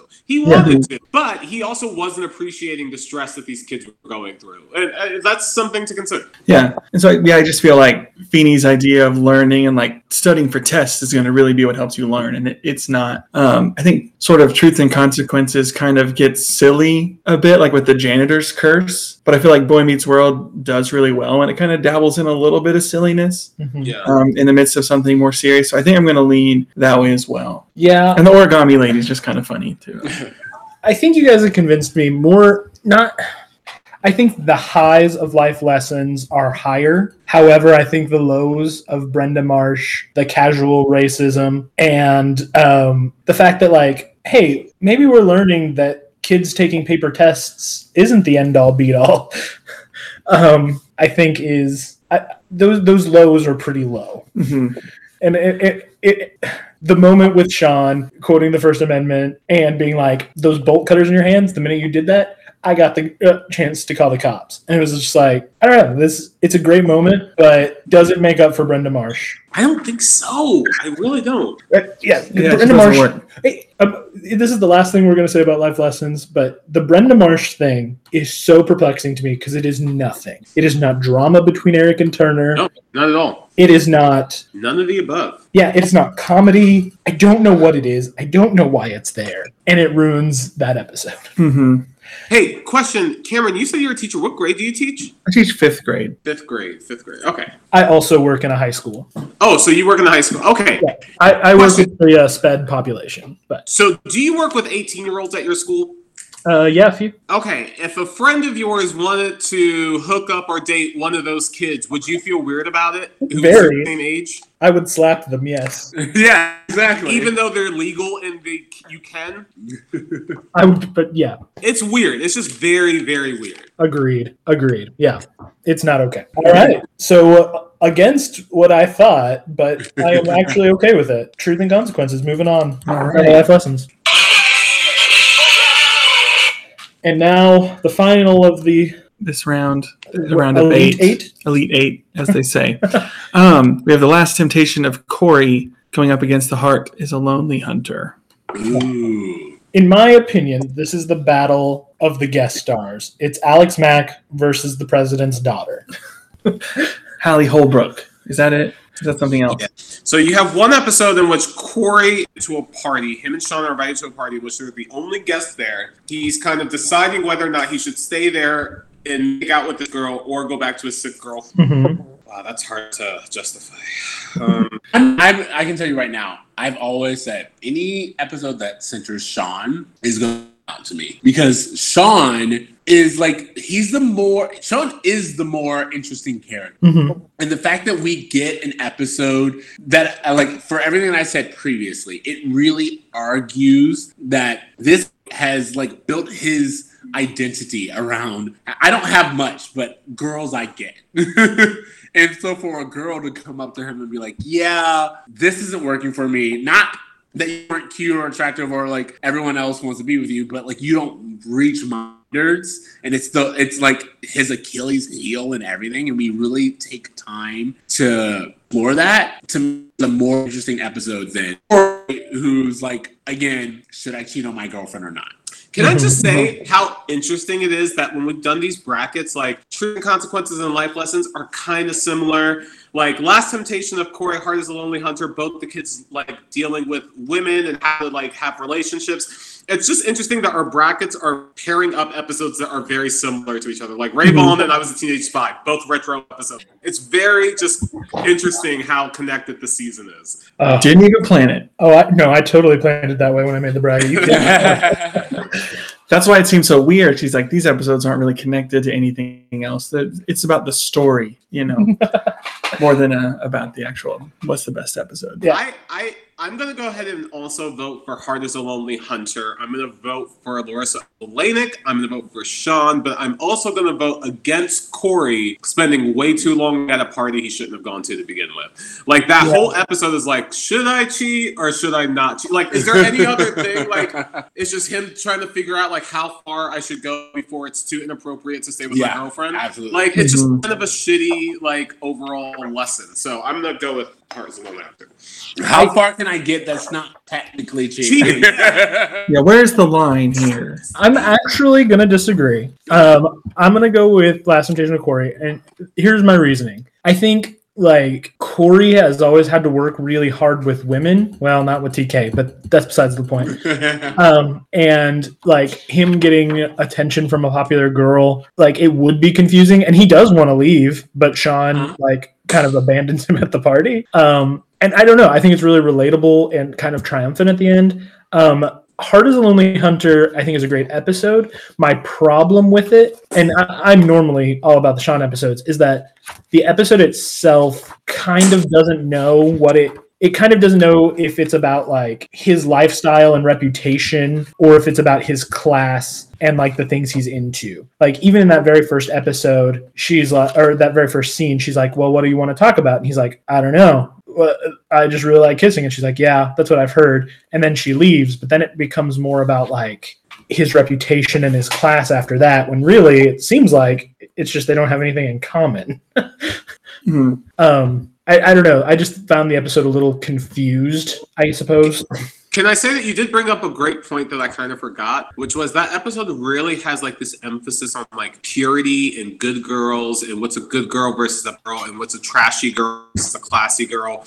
That Mhm. stuff didn't sit well with the episode when I watched it, and you're just bringing that to. But to be fair, they do the same thing with Sean. Like that's what I think is interesting is for the very first time they shine the light on like, well, Sean isn't a boy you date. You know, like remember, like that was the whole thing. It's like, no, you're Sean. People make out with you, but like you're not worth dating. You're not boyfriend material. Yeah. Exactly. That is that's interesting to me. The idea that you would, for the very first time, kind of talk about what it means to be a male. You know, it's like you you, you you're not dating material. Corey's dating material. Yeah. Yeah. What do you think, Cameron? Well, I think both the A plots have their flaws and have good things going for them.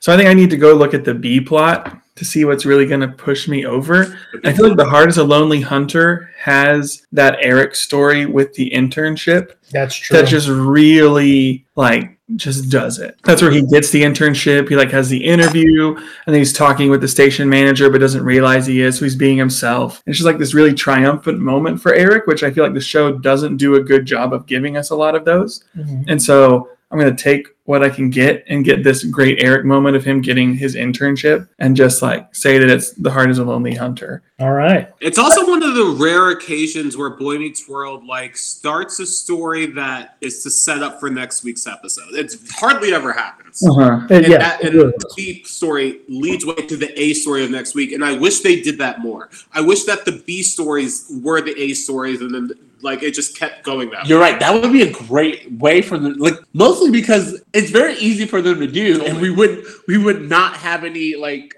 wasted B storylines. Almost every B storyline would be a setup for the next A storyline, and when they do it that way, it's you know always always rewarded because I feel very often with Boy Meets World, we're like, I wanted more time with this B story. Mhm. Like, it's not that it was bad, it's just that you gave me five minutes of it, and like, where are we going? What are we trying to say with it? Mhm. Mhm. And they, they even kind of flip flop because stormy weather, you have like Heart is a Lonely Hunter. You start with the Sean Dana A plot, the Eric B plot, and then the next episode you flip it. We have the Eric A plot and the Sean Dana B plot, which isn't good. The Sean Dana B plot. Where Turner where and Dana's that. mom go on a date, and they're like, Yeah. "What are we gonna do? We're gonna we get, this is so horrible." And it's like, not really.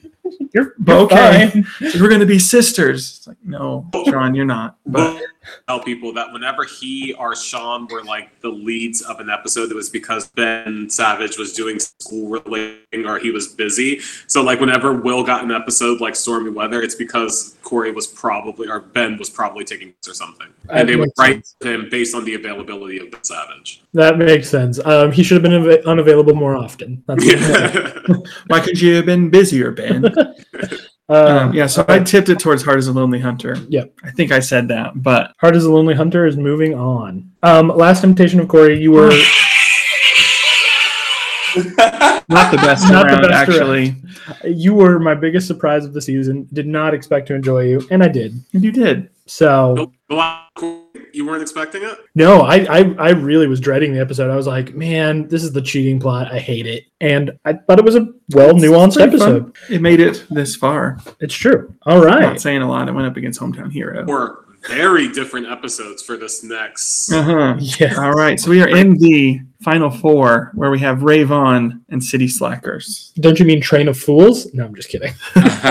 You know, Oh, we've talked about surprise. the episodes pretty extensively. I don't know how much we need to get into it. I think it comes down to personal preference at this point. I was Like, gonna say, you know, I, I, I, I don't need any discussion. I know who I'm going with, but I would love to hear anyone else's argument. Well, I feel like we just moved on, Rave On. We've uh, done it twice, Really, pretty much. really talking about it. Um, I think the the the good things about Rave On more than just the Monkees, though I do love the Monkees. who does like- Yeah, I, I love a good what? A drummer slash singer? Come on, bro.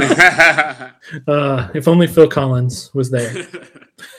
um, I really do love um, how everyone gets a chance to shine in the episode. Um, the the whole Eric and Amy actually get, or not Eric, Alan and Amy actually get to be funny. Like uh, in, when they're moving the bathtub and they're like, "Oh, when you're." Uh, Gordy is like, when you're young, it's uh, For hot tub romance. is for romance. When you're old, it's a bubbly place to read yeah.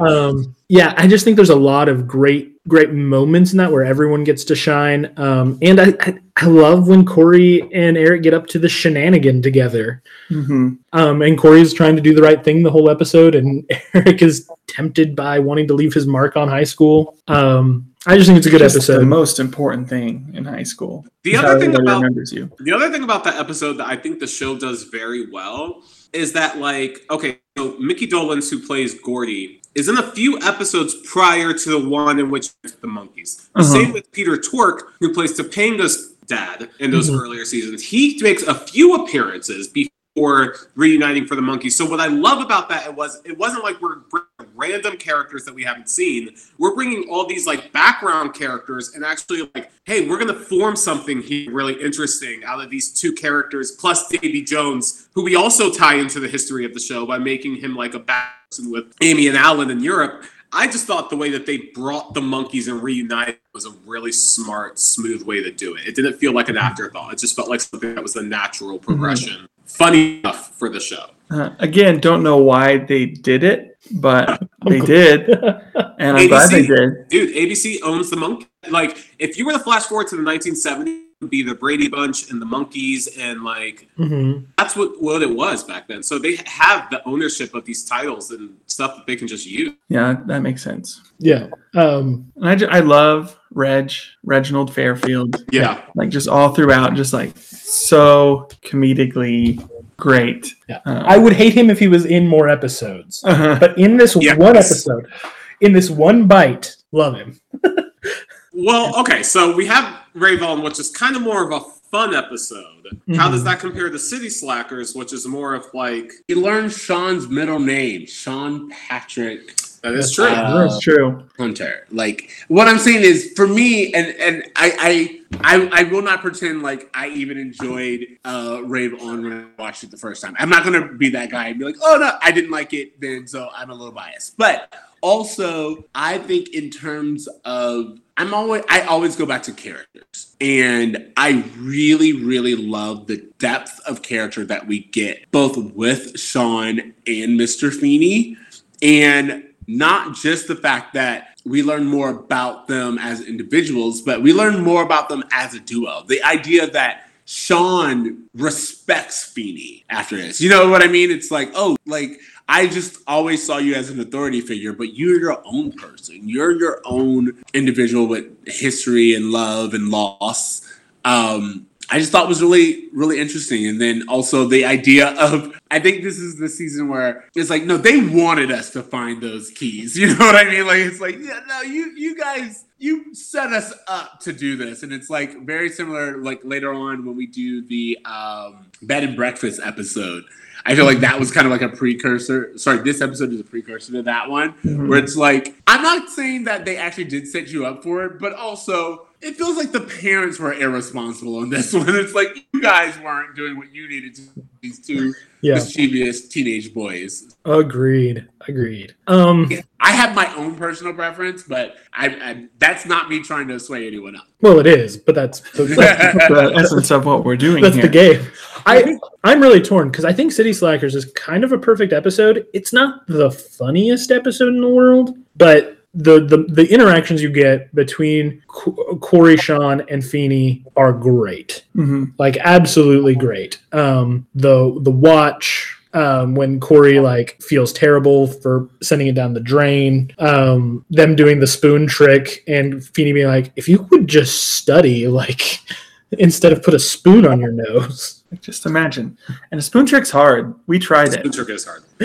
we we tried it that episode. I was better at it than you. He was. I I was just thinking, like, isn't there like a moment where is this where like Feeney gets really mad at the boys? Mhm. Yes. Like that's another thing. It's like there's again, I love I as I said earlier, I love characters and the idea of like Feeney like really blowing up like being like, no, you guys like this isn't a game. like this is my life, this is my house. And then like once the the watch gets lost, you know, it's another thing of Feeney just being like, you know, it's it's not that big of a deal and having to like let it go. And Mhm. like again, for me, my heartstrings are pulled more in this episode. But Mhm. Yeah. This I'm, oh, go ahead, DC. I, I'm ready to vote, and I don't know if anyone else is officially ready to put their vote in, but I'm going to vote for Rave On, and the reason why is the same reason. Okay, so I do you guys watch SNL? Do you, guys watch Saturday Night Night Live? Rarely. Ever? Yeah, Tom. Okay, so if you watch Saturday Night Live, it's rare that you see a sketch where everyone's together. Occasionally, they'll have a sketch like where, like, oh, the entire cast is in superheroes, or the entire cast is being in this as like whatever. And Rave On is the entire cast. It's not just the school kids and the teachers. It's not just the family. It's everybody together intermingling and like exchanging jokes and different dynamics. Frankie with Amy, like there was just a lot of just like really Frankie fun stuff of the entire cast getting together to have this big party. And I just thought that was like a really fun episode. More fun. Like if I had to choose right now, if I were going to watch Rave On or the the cabin episode, I would just because to me it seems like it would be a more entertaining episode to watch. So that's why I'm voting for that. And I know Um, you disagree. I know. I, well, no, no. Again, I, I, I feel like I've stated my opinion, so I'm really interested to hear everyone else's. But um, I, this is by far the closest for me. Uh, this is by far the closest one for me um, in terms of like enjoyment factor. Because I do think both of them are like great at what they do. Um, I think Rave On is very funny, um, and I think um, City Slackers is very like intimate and um, great for the characters. Um, gosh, I, I, I'm so torn because I do I love Frankie. Like I got you this watch. That's my watch. That's how I knew you'd like it. I love one of my favorite Frankie jokes of all time. Um, I so I love Rave On. Like Topanga has interactions with her dad in that episode. Like Mhm. like you see Alan with his friends, which is something different that we don't see all the time. It's just a lot of stuff going on. Uh, so I'm very torn. Do you have a preference right now? I mean, Siege was convincing me, but I just love Rave On so much. Like it was my first 10. Did I give it a 10? I think you did. I did. think I gave it a 10. It was my first perfect score episode just because I just love it so much. I think it has the heart in the right places. It's a bit much in just the right places. Like I just wanted to be remembered. Amy, so did we. And it's just like just too it's just like right But see, that's- almost too much.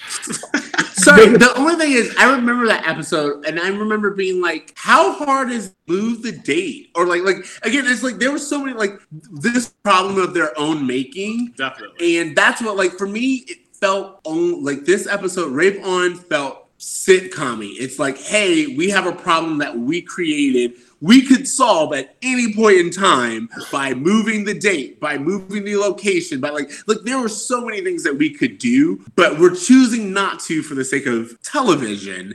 Yeah. Because of that, we have all this chaos.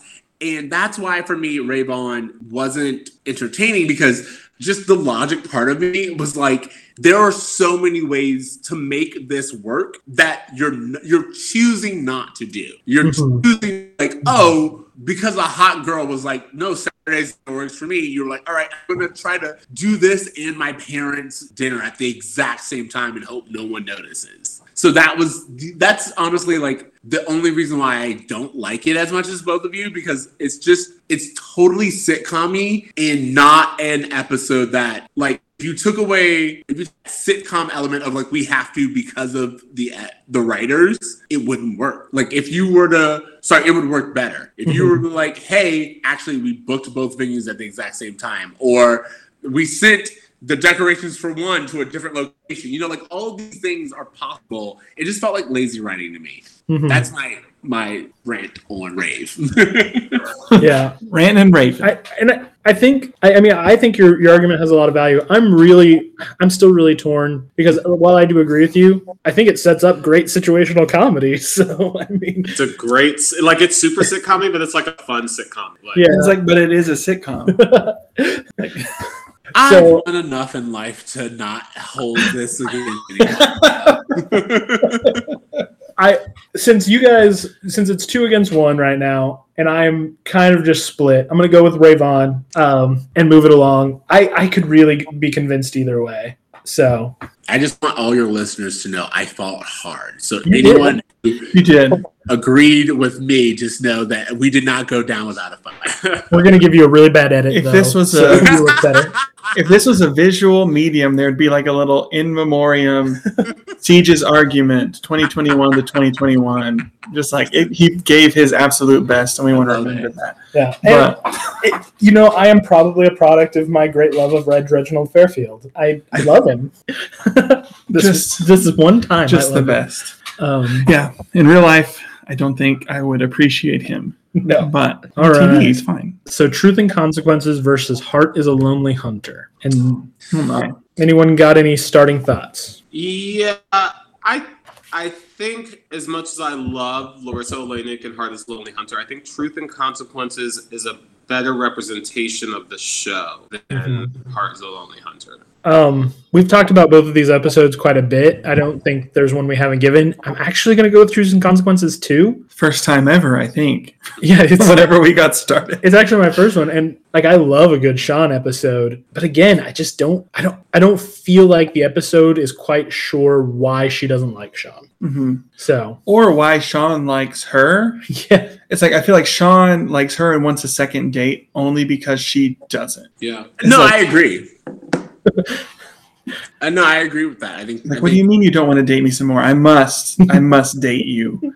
And it was just very strange how they like. Okay, so they almost set up Larisa Oleynik to be like this on again girlfriend for him. She appears in the following episode, and then the relationship ends because Turner ends up dating her mom. Like, oh, it's like we're brothers, except not at all. Like, we're not related. Turner's not my dad, so why did that break up this relationship? It was very confusing. yeah, hmm yeah.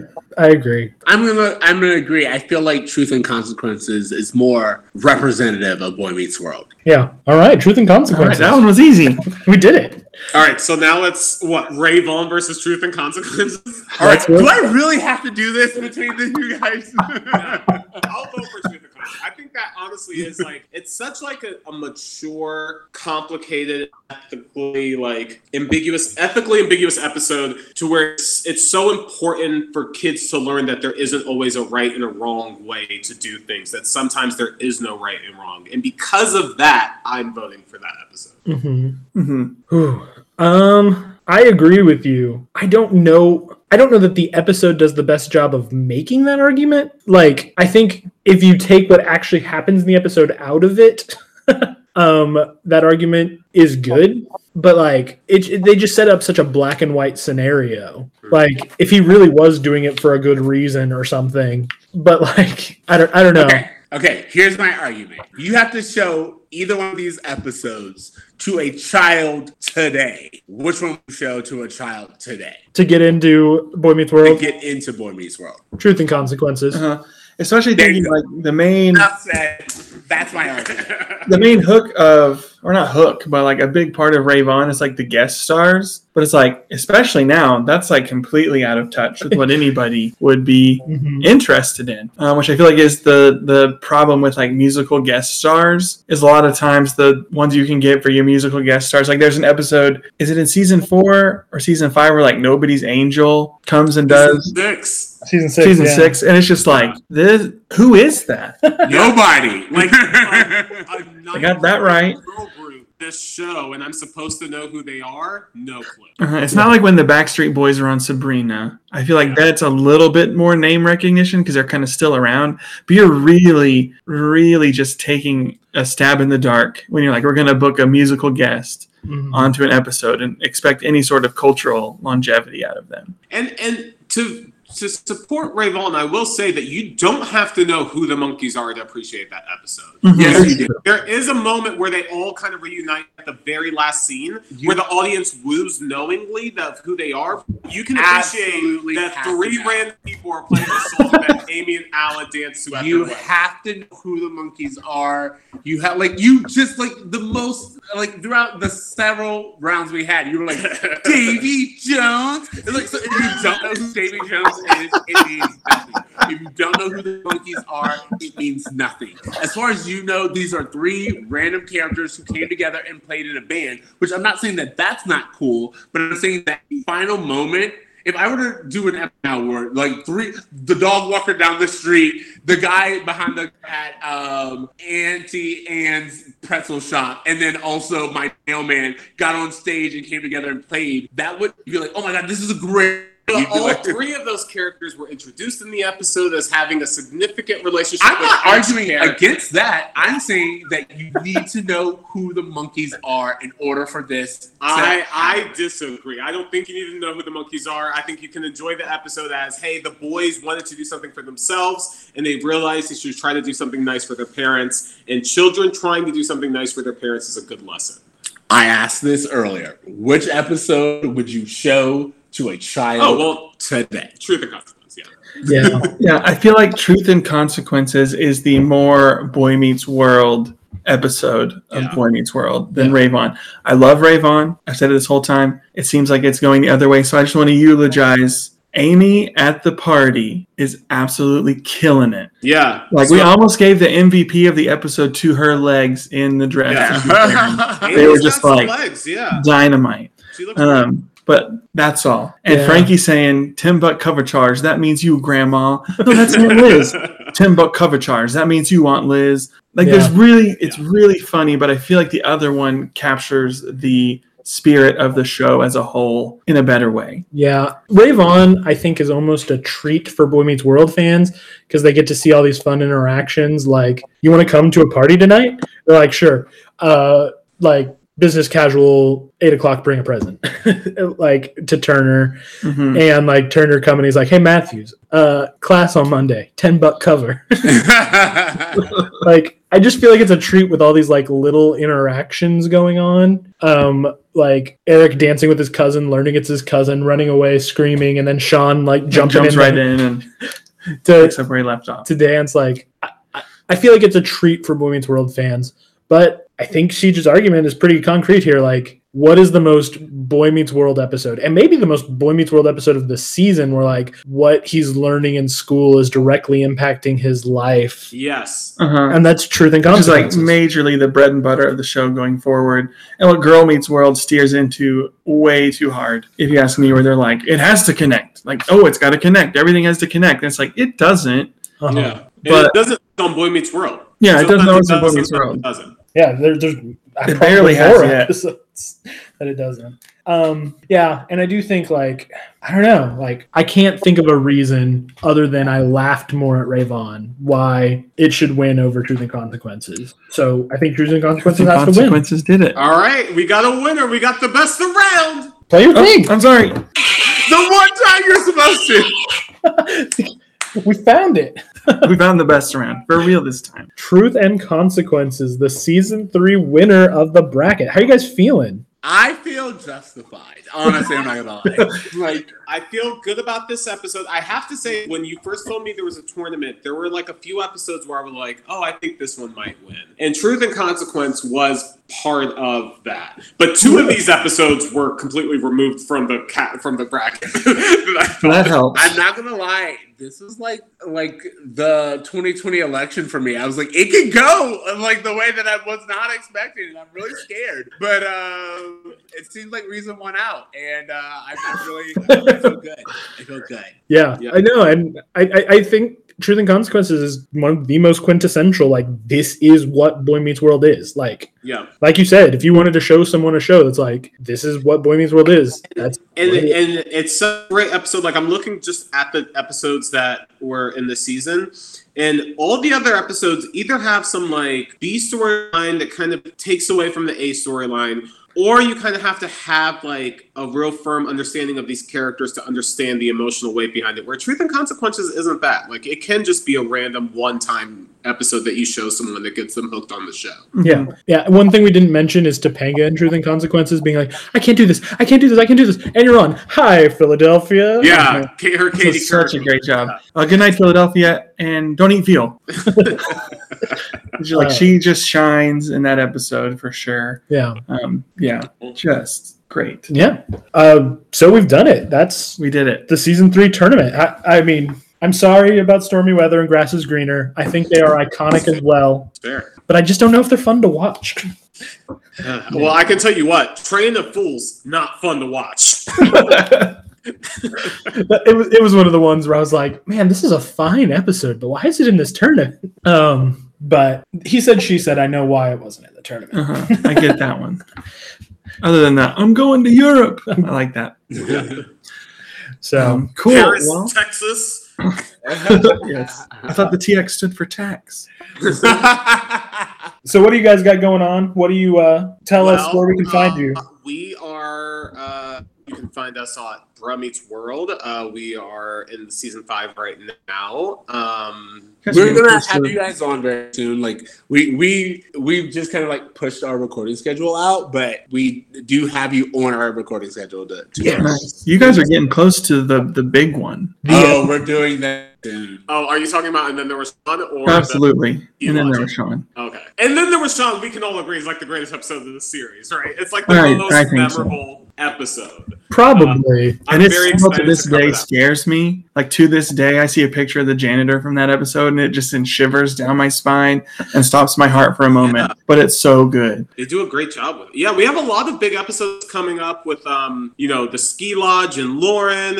oh and, yeah. And then there was Sean, graduation. So yeah, definitely check out our, our podcast, um, Bro Meets World. We're, we're all over the place. Their their podcast is great. Absolutely. hmm Oh, thank you. We enjoy you guys. We're in this together. Like there are so many. There's only a few nerds who understand why this show is so like dope, and it's like, cool to talk to people who get it. We know? just uh, hardcore argue a bracket about the show. So I think, uh, yeah, we have a bond. Yeah, we definitely do.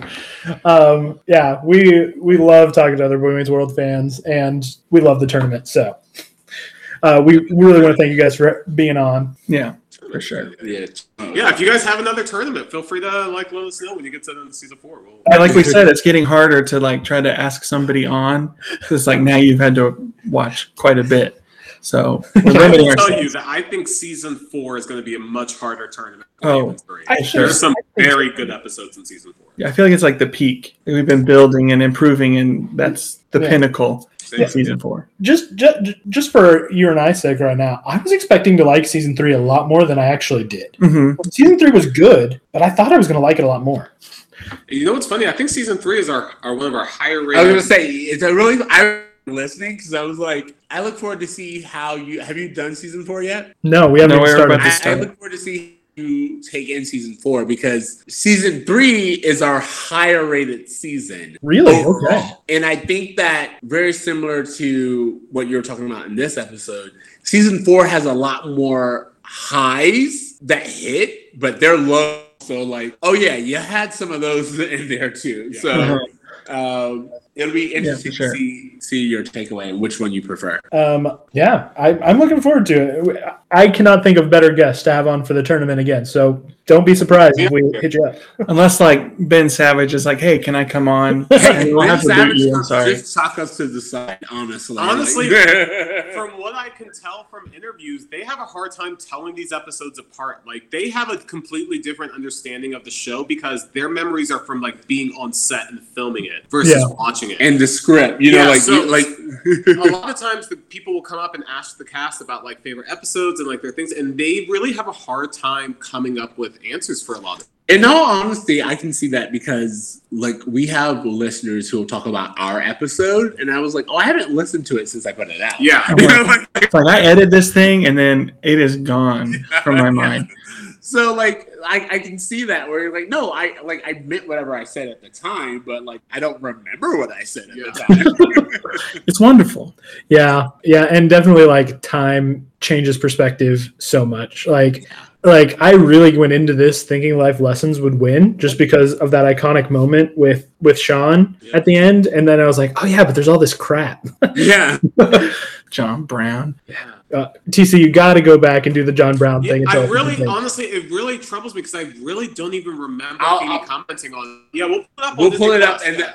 so you're like, uh, just so you know, I want uh, our podcast. I talked about the fact that you reached out to me. You like, you said you would come back to it, and you didn't. And I was like, You "We did. have to talk about this. So when you guys are on our episode, we can have like a just a moment to like really go back in, and that'll give T a moment to uh, revisit. yeah, definitely. look at it. Yeah, I because when I heard when I saw that on the episode, I was like, I have to know every Boy World podcast take on this moment.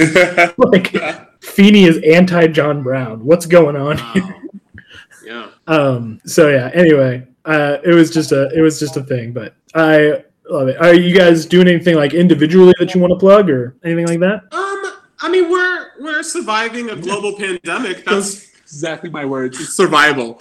In all honesty, like just managing day to day is is what I'm plugging right now. Yeah. Do what you need to for your mental health. Are you I mean, both we're, fully vaccinated? we're both vaxxed and waxed. So Yep. like go enjoy summer and we're excited for that. But to pretend that there isn't also like a lot of anxiety with returning to real life, I don't know how it is in other states, but in California, like it's been pretty locked up pretty good for like a good year. So like it's it's really like an odd thing. It feels like a what's it, double dutch? Where you're Yeah. like, I gotta jump back in sometime. I just don't know when. Yeah, T came like this is the first time we've been recording together, and he like, can we hug? And I was like, yeah, you can, but like, it's like a weird feeling to be like, am I touching another person willingly again? I don't know. I don't remember how to do this. Uh, we live in like the California of Oklahoma, like the most liberal city in, I Cal- love. Oklahoma. Um, so it's been pretty locked up for us, but the rest of the state's been pretty. That's like the Wild West. yeah, Like states are starting to open up, and our governor's like, "Oh, we've been open for a year. All of you lamos." That's nothing to brag about. Yeah, yeah. our, our, our city's been a lot more locked up than most. Um, probably because we have OU, which is the biggest college. Yeah. oh, Um, like we just had like restaurants open up again for indoor dining. We just had movie theaters open up again, nail salons open up again. Like it's all really recent within the past few weeks. Yeah. yeah, so yeah, we're both fully vaxxed too. Uh huh. So Yay. That's what we plug. Get vaccinated. Yeah, shot girl Yeah. summer. Um, but yeah, Cool. cool. Well, Um, we wanted to say thank you real quick to Dizzy Parker for our theme song. Uh, you can find a link to it and then from there, all of his stuff in our description down below. hmm Be sure to check us out on Instagram, on Twitter, at BG World Fevers. And maybe you completely disagree with all of this and you say, no, such and such episode is the best. Train he of said, she said is the best episode. And here's why. Oh my god. Yeah, send us an These email guys at BG World are Fever. usually fools for me. Train of Fools is the best episode. Train of Fools. Can I say one thing? I know we're wrapping up, Sure. but Train of Fools so disappointing because it's literally New Year's Eve episode entire series and with it. Like it like this, like Corey needs to get to this party to kiss Topanga at midnight. Like they did something with it that would have been so much more fun than we're stuck in this If stuff. I'm not mistaken, they even misuse Eli that episode. Eli goes like Mhm. is completely neutered in that episode. Yeah, he's just mean to Turner the whole time. Yeah. The supportive male friend, but not sexual at all, because well, these three women who came here then want anything to do with me other than to like bitch and moan about how terrible a person John. is. So like, Yeah. yeah. Yeah, for sure. Sorry, I mean, you guys were wrapping up. No, you're it's good. fine.